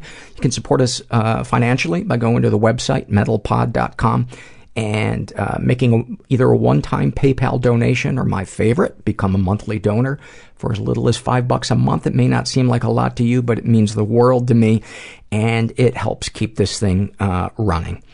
Um, you can also uh, shop at Amazon by entering through the logo on our website, the Amazon logo, and then they'll give us a small percentage of your purchase, and uh, it doesn't make the price of what you're buying any more expensive. Uh, you can also uh, support us non-financially, giving us a good ratings on iTunes, writing something nice about us, and uh, spreading the word about the podcast through social media. Those are all ways that you can give back. And hey, if you are stuck in your bed right now, with a bucket of ice cream and a tear stained pillow, you don't have to do anything. You just sit there and you be you. And you know what? I give you permission to shit yourself. I give you permission to shit yourself and feel no shame and actually shit yourself and enjoy that fleeting warmth that shitting yourself gives you. It's really, Shitting yourself is like a surprise party that turns bad quickly. Let's get to some some stuff. This is an email I got from Josh, uh, and he writes, um, he writes some really nice stuff about the podcast, and he writes, um, think of addiction as a symptom of uh, depression and anxiety, not a disease as we are told to believe. Uh, through my experience with others and my own addiction, I sadly think we are sold a bunch of stuff to make money, sort of like buying a real cure to profit from less effective treatments. Yes, a lot of people are helped from the treatment we use now, thankfully, but not addressing the real problems leaves those unable to cope or get better feel as though they are less than or failures. Uh, the addiction, addiction stemming from depression and anxiety makes a lot more sense than the disease theory, I think. To hear you say you can't begin to treat depression without treating the addiction is upsetting when I've seen the opposite be true countless times. If given the chance, I think science would agree that with a decline in depression, the level of addiction would fall dramatically. We are led to believe the opposite is true and it can be very damaging. Something to chew on. Um, Josh. And I wrote, uh, thank you for your thoughts, Josh. I believe that depression and anxiety can increase the intensity to self-medicate, but addiction can only be in remission based on emotional and spiritual health. And treating depression and anxiety would be part of that. There's a selfishness, a hypersensitivity, and an emotional immaturity at the heart of addiction that is not chemical. And at the turn of the last century, before 12 steps was even invented, it was something that doctors all agreed on, uh, doctors that dealt, uh, with alcoholics. So, that's my two cents, but thank you for, for sharing that. And, uh, who knows, who knows where the real, uh, the real truth is. Gary Busey does. This is a struggle in a sentence, uh, filled out by Polly Go Fuck Yourself. I'm a fan already. About her depression, she writes, uh, the will to do anything, even use the bathroom is gone, and I just want to be still forever. We just addressed you 40 seconds ago. Uh, and sadly, Polly, you're probably feeling the chill of your own feces. Again, it's late. I apologize. And uh, I'm going to channel Jimmy Pardo here for a minute. The chill of your own feces, a fantastic 80s pop band out of Germany. About her ADD, always thinking of new hobbies to take up while never keeping up with my current projects. About her OCD, this random stack of papers is in, is in order, and if you touch it, I will have to bite you.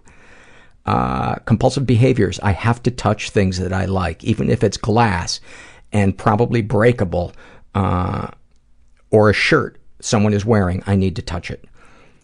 Uh, about her PTSD, sometimes I still feel carpet on my bare back and I hate it. God, that has got to be so awful.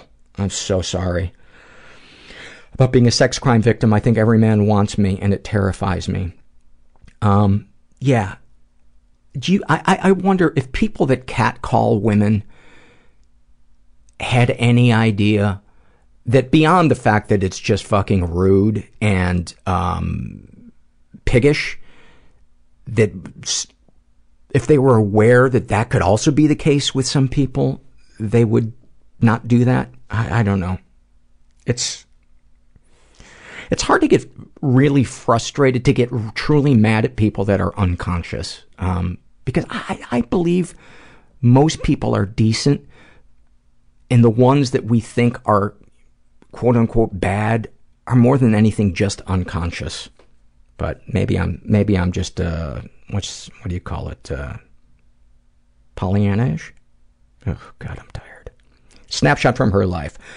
I was supposed to call three different people to get my insurance figured out so I can restart therapy and get back on anxiety meds. But phone calls make me anxious, and after working with the public all this week, and the and lat this week and last, the most I could do today was get a shower and change. I couldn't even go downstairs to eat with my family. I felt so drained.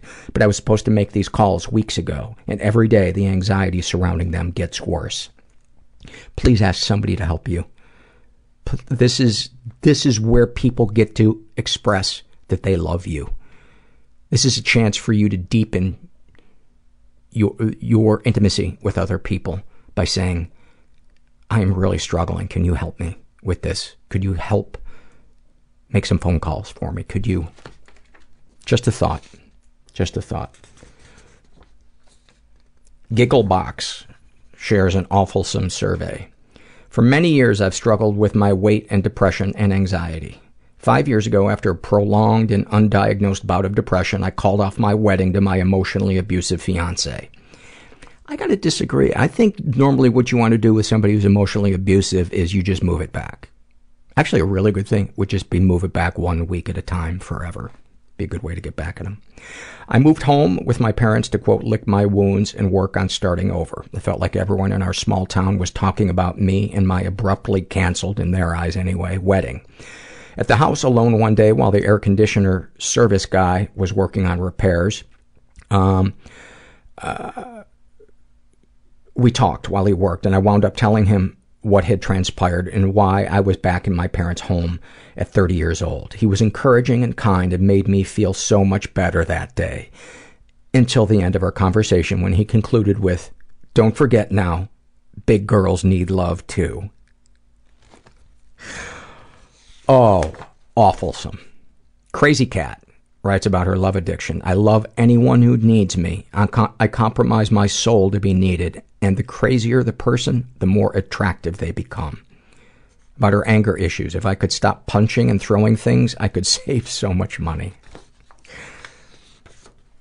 And by the way, I don't think we have any uh, shame and secret surveys in uh, in the group tonight. We have one that's kind of similar to to it, but um, there's certain weeks I just feel like I need a break. Um, and we call that self-care.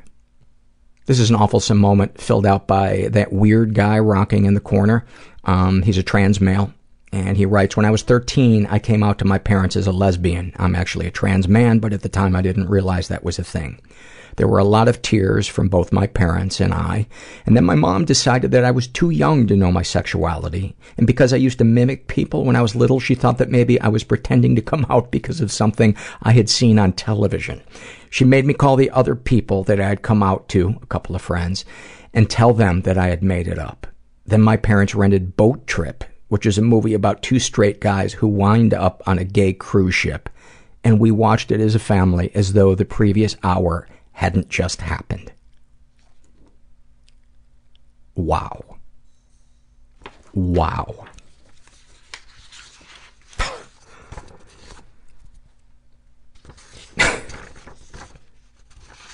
Sometimes you just, you don't even have, you cannot make it up.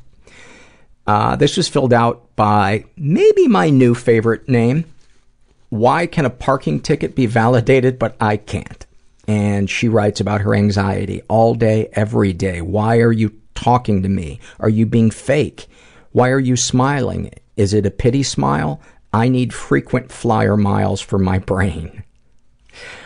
Uh, and I wanted to read her uh, struggle in a sentence with this other one back to back. You know, I've shared before that there's this kind of beautiful synchronicity that happens with the surveys sometimes, where it will almost almost be like twin surveys um, in the same week. And uh, so this is the first one, and snapshot from her life. She writes, um, and I would love, by the way, if you uh, and the next survey I read would email me so that I can put you, if you both hear this, in touch with each other because I think you might find comfort in connecting to each other. Or one of you is going to kill the other and I'll go to jail for it. Either way, something's going to happen. Snapshot from her life. Given up for adoption when I was nine months old because my quote, mother was in a mental facility and told authorities if her kids were not taken from the home when she got out, she would kill them. Myself and two other sisters were then put in foster homes and separated until adulthood. We were all adopted into three different families. Long story short, the family I was adopted into were crazy lunatic, lunatics that beat me, verbally assaulted me, alcoholics that fought with each other constantly. The quote, mother that adopted me hated me and made sure I knew it constantly. I still have a fear of looking in the mirror because she made sure to let me know I am not worth looking at. So some people got one set of craptastic parents. I got two. Two sets of parents that hated me. Makes me feel lovely, really. Insert eye roll. And then this other one is uh, from uh, Mommy Drearist. And, and by the way, they're both females uh, in their 30s. And she writes about her depression. My depression feels like I'm wearing a sign that says, weird and sad, save yourself and stay away.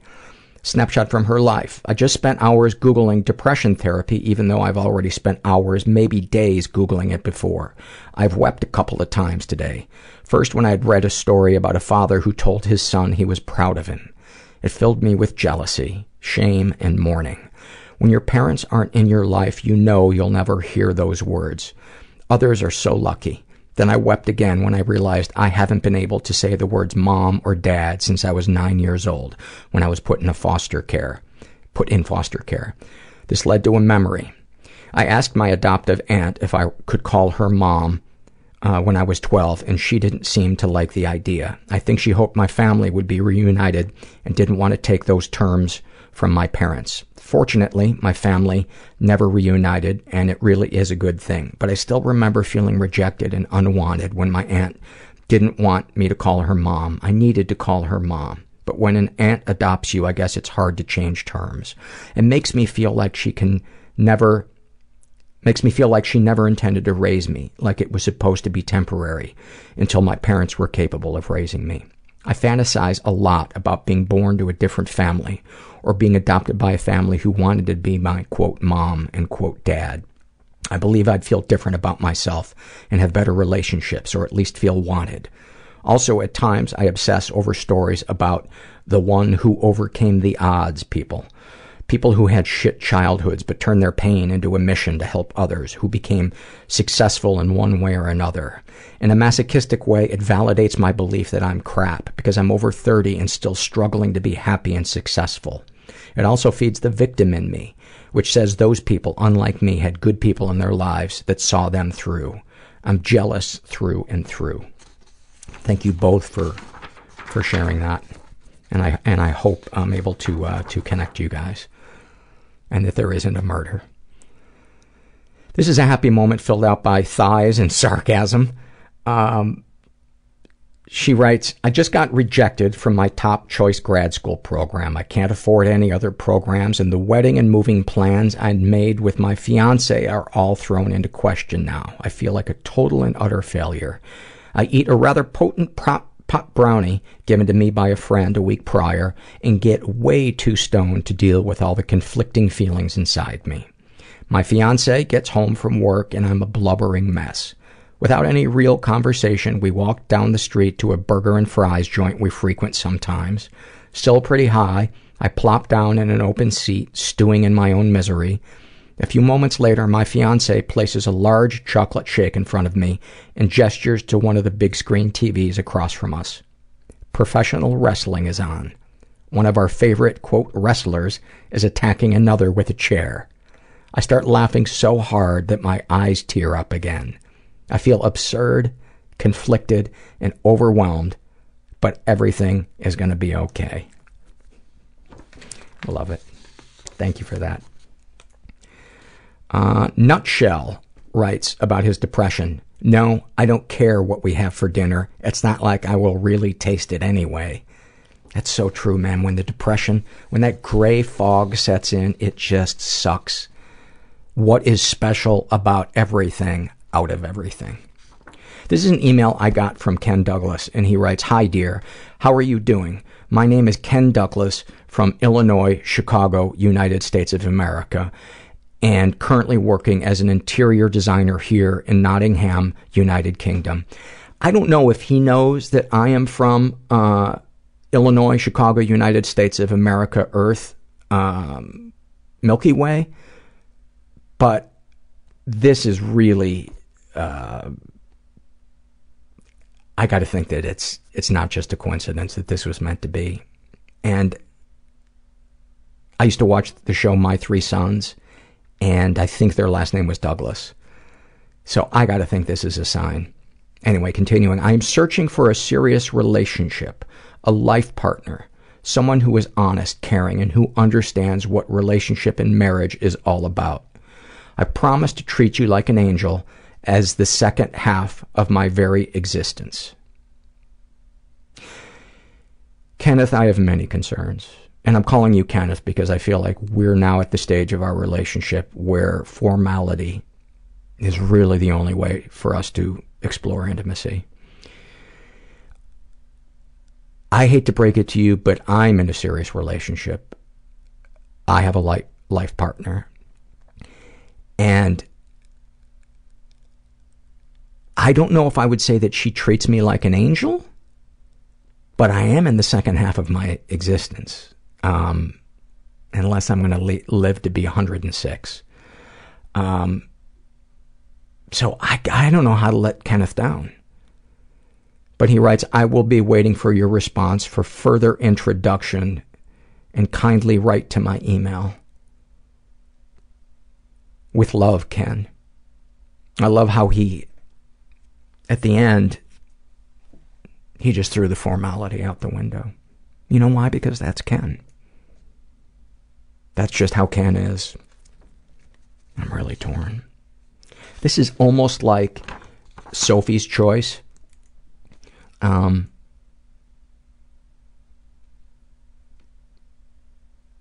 I was hoping something was going to come to me.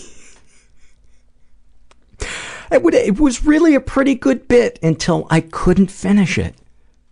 I, it's like Sophie's Choice, except blank. Just blank. Godspeed, Kenneth. Or Ken, as, as I'm now calling you. Uh, Slugnuts writes about his ADD. I am just on the precipice of a life-altering epiphany that could provide much-needed relief from an anguished past when a ladybug walks on my computer screen and I wonder about the elegance of life before I realize I am daydreaming at work again. That is poetic. That is just a little poem about his PTSD. The movement of someone as small as a flying bird's shadow in my peripheral vision can jolt me back to the instant that I was being beaten helplessly. Oh, that is so dark. I'm so sorry. So sorry. Um, about being an abuser, I almost am. My first instincts with my child is to lash out on him like my parents did to me, but I stop myself, swallow my pride, and do that right thing and pretend like I am interested in his pixelated video game. And I'm not saying this as hype, uh, but that is a hero right there. Somebody who swallows that burning instinct to continue the cycle of abuse and doesn't I mean, that is a fight. And that is a, that is a fucking hero. And most people, you know, people aren't given awards for that. People aren't recognized for that. But people who have never, you know, been beaten like he has or whatever it was that was, that was done to him, um, probably never have an appreciation for what how intense that battle is in him every fucking day. You know, the him, the the the rape victim that gets triggered by a smell, a song, somebody's first name, a street, uh, a time of day, a, a season, a color. Uh, snapshot from his life. Choosing between cutting my mother off and letting her have a relationship with my son. She has become a better person and is a good grandma, but she still denies all of the horrible things she let happen to me. I, I know you don't care about my advice, but I'm going to give it to you anyway. Set a boundary with her that that is not, and don't bring it up. Don't keep going to that dry well expecting water. Um, say that this is an area of my life that we can't agree on and it causes me stress when it comes up, so can we please just not talk about this because I want to enjoy my time with you. And then stab her in the throat and run. Flee to Canada.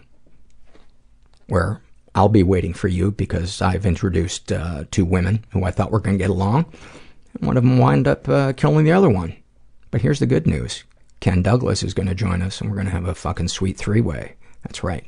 That's how I'm gonna have my first uh, gay experience in Canada with two guys. Because isn't that how you should? If you're gonna do it, let's do it.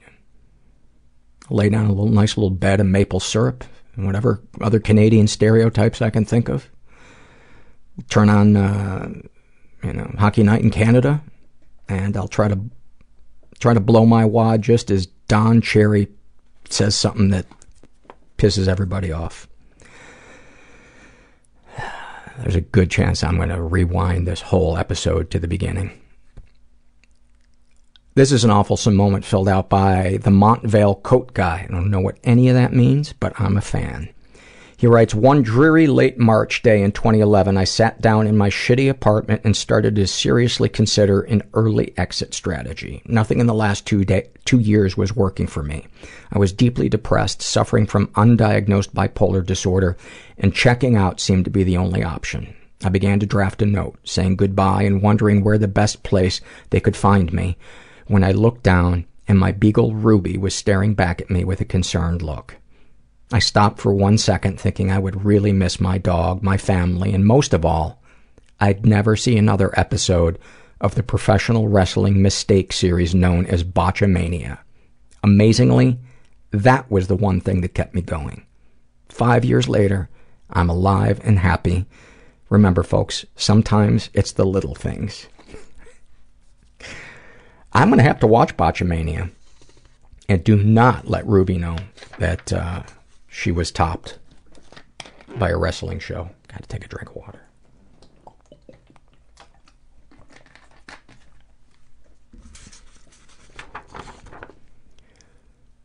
Carl writes about his uh, depression, a sieve distilling and magnifying the worst possible interpretation of reality. That is so true. Snapshot from his life. In my parents' basement, undershowered, and certain that I am the most pitiful person to have ever passed the Minnesota bar exam. That is one of the most uh, beautiful, fucked up, and original sentences ever typed. You've introduced me to the word undershowered. I'm so putting that in, in my pocket and pretending I came up with it. And, uh, Carl. Again, I don't want it to sound cheap, but I'm a fan. Uh, this is from the babysitter survey. And this was, I wanted to read this and the next um, uh, piece back to back because, you know, one of the things that I, there's probably no need to explain this, but in my fucked up brain, I'm always anticipating a portion of the audience out there waiting to pounce on me and questions, question decisions that I make. And I know that's probably not the case. And even if it does, it's their issues, not mine. But in healing from the stuff that I went through in my childhood, my eyes have really become opened to how narrow the view of what female sexuality looks like, both healthy and unhealthy, and especially in between.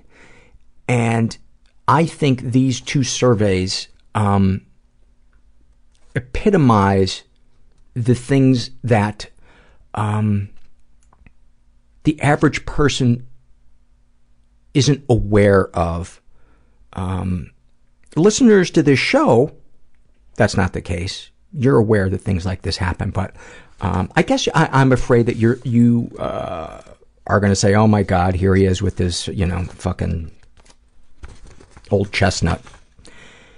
Anyways, this is a babysitter survey filled out by um, Sad Saggy Titties. I mean, how do I not read that survey?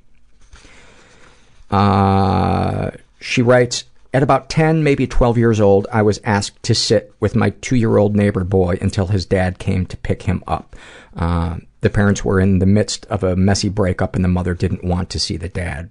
So we were sitting on the front steps waiting and it was only going to be about 15 minutes. I knew that, quote, Ben had on a diaper. His mother had told me that before she left. It was to be easy money, no dirty diapers, and just a few minutes hanging with the kiddo. Anyway, I decided I should check his diaper, and when I touched the front to feel if it was wet, his tiny pecker moved. I felt it through the diaper, and it excited me. I had no clue as to what it meant, but I wanted to explore it some more. So I laid Ben down and unhooked his diaper to check out his tiny pecker. I never touched it with my bare hands. I used the wipes, but it excited me thoroughly. Uh, thoroughly. Uh, at this time, I had been masturbating for over a year, but still didn't know that was sexual. Uh, raised in a Catholic closet of a household. Just that one incident, but I worry that I scarred Ben in some way. Uh, I never told anyone. How do I feel remembering it? Uh, some shame, but I was cur- I was a curious, clueless kid, and I can forgive myself. I'm glad that you can forgive yourself because you were a kid. And um, do you feel any damage was done? I wonder about that, but I also think a two-year-old having his diaper changed probably didn't notice. I, I can't imagine that that he would have unless the way you were touching him was overtly um, uh, sexual. I mean, to me, there's there's kind of um, there's uh, curiosity, inappropriate curiosity, and inappropriate um, sexual intent, and all kind of you know, continuum with all kinds of, uh, you know, in between. And I see yours very much on the, the curious range.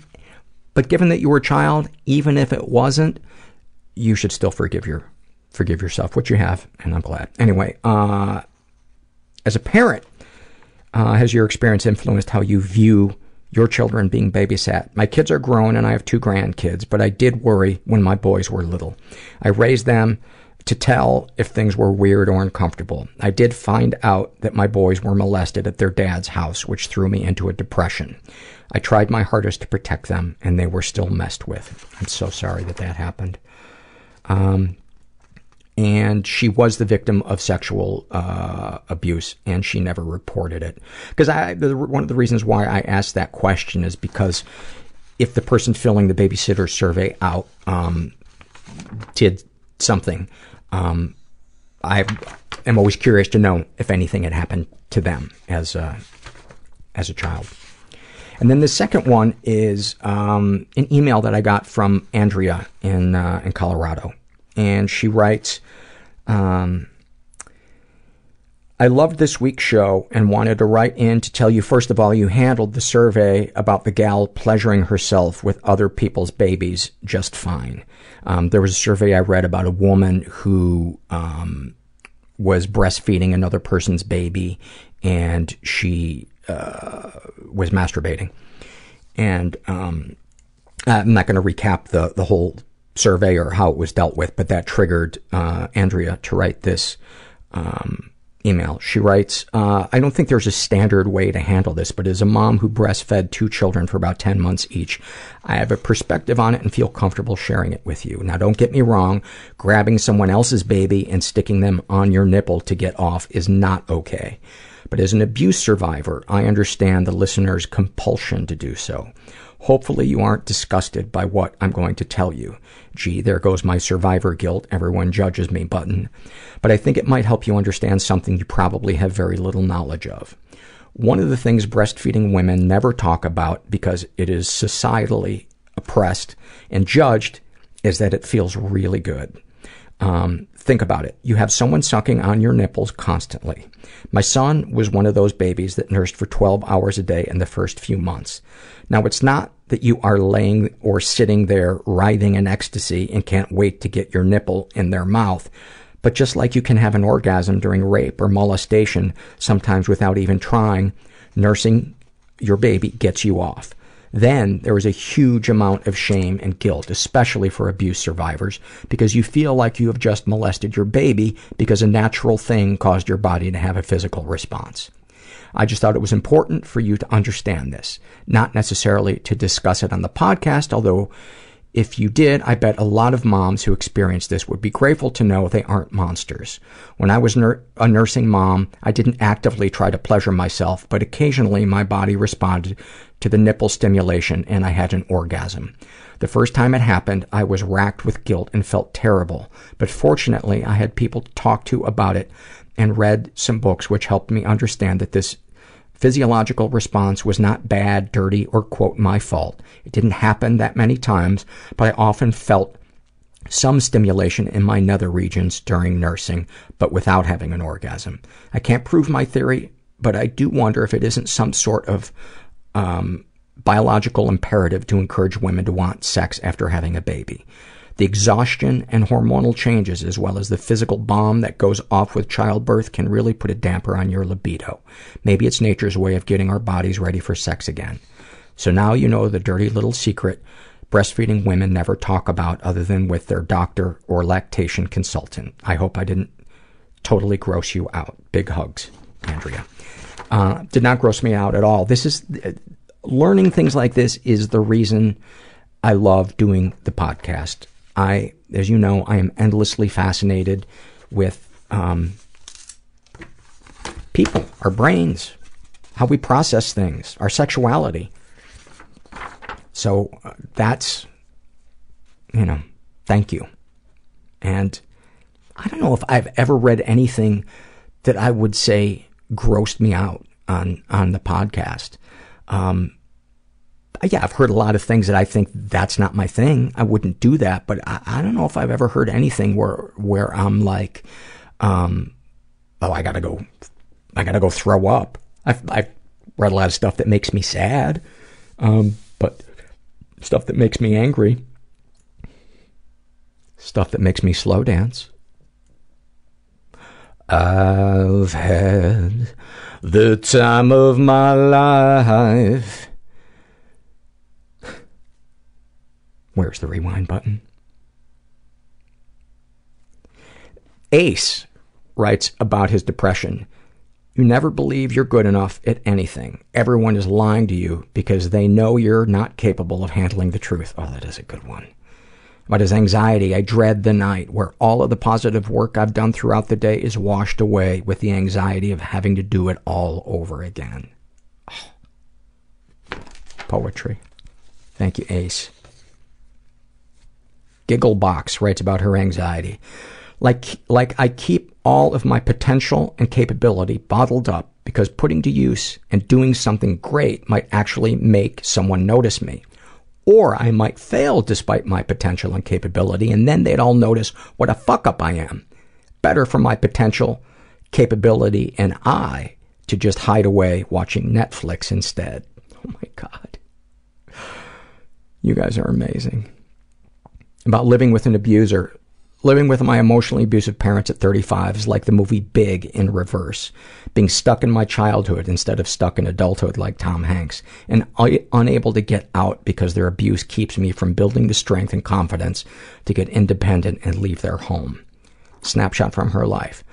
My mother telling me, uh, while I have a wonderful committed boyfriend, then I'll never get a man if I don't lose weight. Get out of there. Oh my God, get out of there.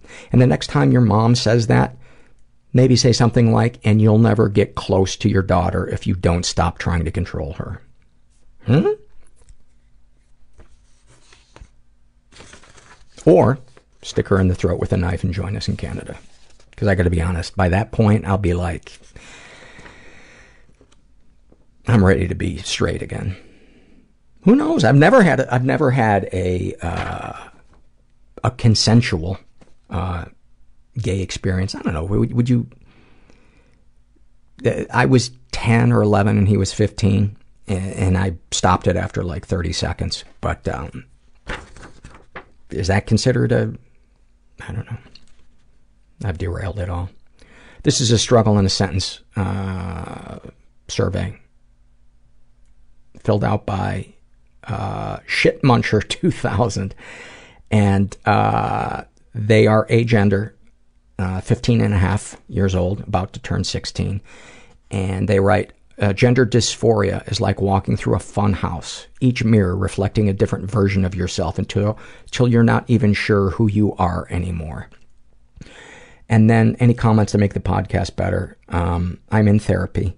And he, he writes because of the podcast. I'm in therapy. Um, I, you know, I, first I edited that out because I didn't want to seem like I was full of myself, but I think that's probably one of the last things, uh, regular listeners would say, uh, about me. People in my regular life might, uh, might say that, but, um, anyways, he writes, uh, thank you for doing this, Paul. Because of you, I'm in therapy. I'm getting help, and I'm so fucking glad that in a month I will be able to check the age 16 to 19 box when I fill out surveys. I never thought I'd make it this far. Also, I'm a big fan of DJ voice Paul. I think he should definitely narrate a serial killer documentary or something. He is, he would be a good, uh, a good narrator, but he is impossible to work with because he wants to bring everything back to Bachman Turner Overdrive, and producers just do not understand that. And I know I'm not going to do his voice right now because I'm tired. As if everybody's dying to hear it. Rewind. Rewind. This was filled out by uh, Kaki. And she writes, um, Hey Paul, I heard myself on your podcast today. Well, myself from 20 years ago. Little Butterflies survey that you read at the end of the most recent episode, number 289, is me from 2002, or so me as it doesn't make much difference. That was the year I started into my deepest depression, leading to two years of unemployment and a kind of passive suicide. Passive in that I didn't kill myself, obviously. I just stopped living professionally, socially, spiritually, etc. I'll skip the details and get to the point. Your validation of little, little Butterfly was so great, and your advice to her about setting limits with her mom were so spot on. My mom was never narcissistic, but we had a similar relationship with regard to food and weight.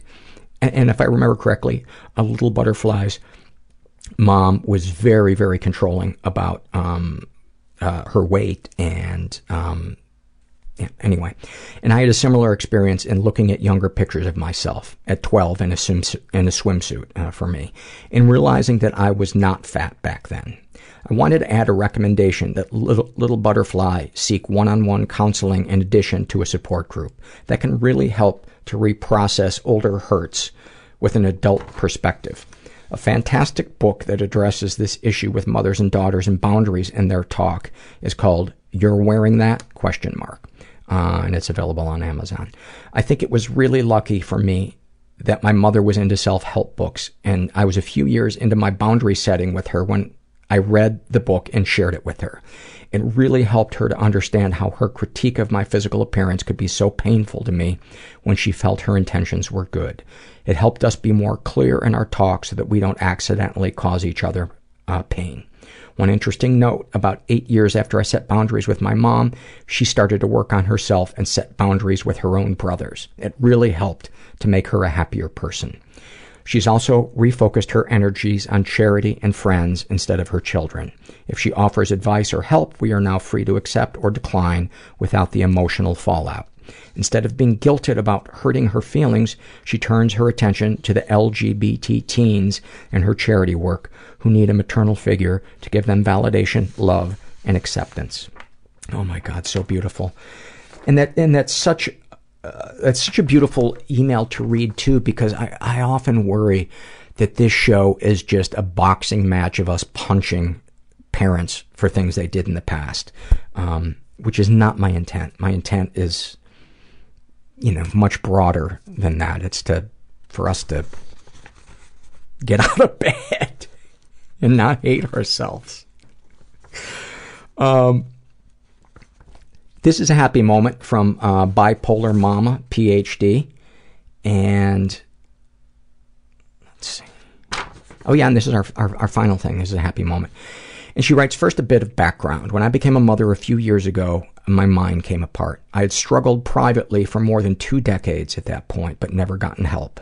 I always counted on the up that reliably followed periods of down, thinking mistakenly that its consistency meant I was somehow okay despite my suffering. Postpartum, however, the depression was worse than it had ever been, and it just wouldn't lift. Complete apathy, inability to get up off the couch or leave the house, hopelessness, physical pain, total abandonment of personal hygiene and housekeeping, etc. After almost two years of this horrible illness, I relented and went to therapy for the first time, which quickly led to psychiatric care.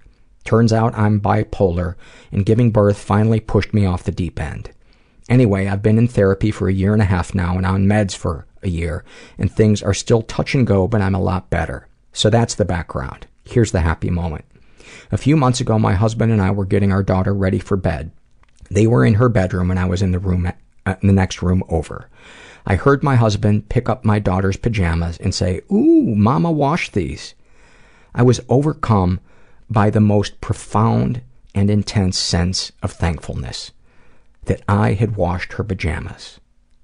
That I can wash her pajamas. To have been stripped for so long of my basic abilities whittled me to some core essence. I was brought down to my hands and knees, and there I found a bareness, a barrenness that was for a long time utterly bleak, but that over time became cleansing and fortifying. It has, in the end, I believe, led me to a new simplicity and strength. It's as if the gratitude I felt at having washed my daughter's pajamas is depression's antibody. I wouldn't have it if not for the experience of that terrible sickness. But having it, I am better equipped to fight in the future. You guys are just amazing. Just amazing. I've been doing this show for five years, and I have never not felt great when I finished an episode. I've not, I've never not felt like a, a fullness, a wholeness in my soul. I think that's why I love to, to finish with these happy moments, because if I finished on some fucking half-assed riff that I bailed on, I might not still be doing this. So what I'm saying is, I'm shit and you're gold. How's that? How's that for nuanced thinking? anyway, I hope you loved the uh, interview with Maddy. I hope you liked the surveys. I hope if you're struggling, you you get up the courage to say, "I need help." Pick up that phone, call that friend, do something, because we can't expect people to read our minds, and um, life is just so much better being vulnerable and asking for help and letting other people in and learning how to let the ones who aren't safe in. Um, learning how to not let them in. I don't know what I just said. I'm so fucking tired. I'm going to blame it on Herbert and his butthole. I can't wait for those t-shirts. Anyway, I digress. Um, just remember you're not alone. You never have been. You never have to be. There's always been people around you that feel like you do, but you're never going to know it unless both of you talk about it. And um, thanks for listening. Everybody I know is bizarrely beautifully Everybody fucked up I in some know weird is way. bizarrely beautifully fucked up in some weird way. Bizarrely beautifully fucked up in some weird way.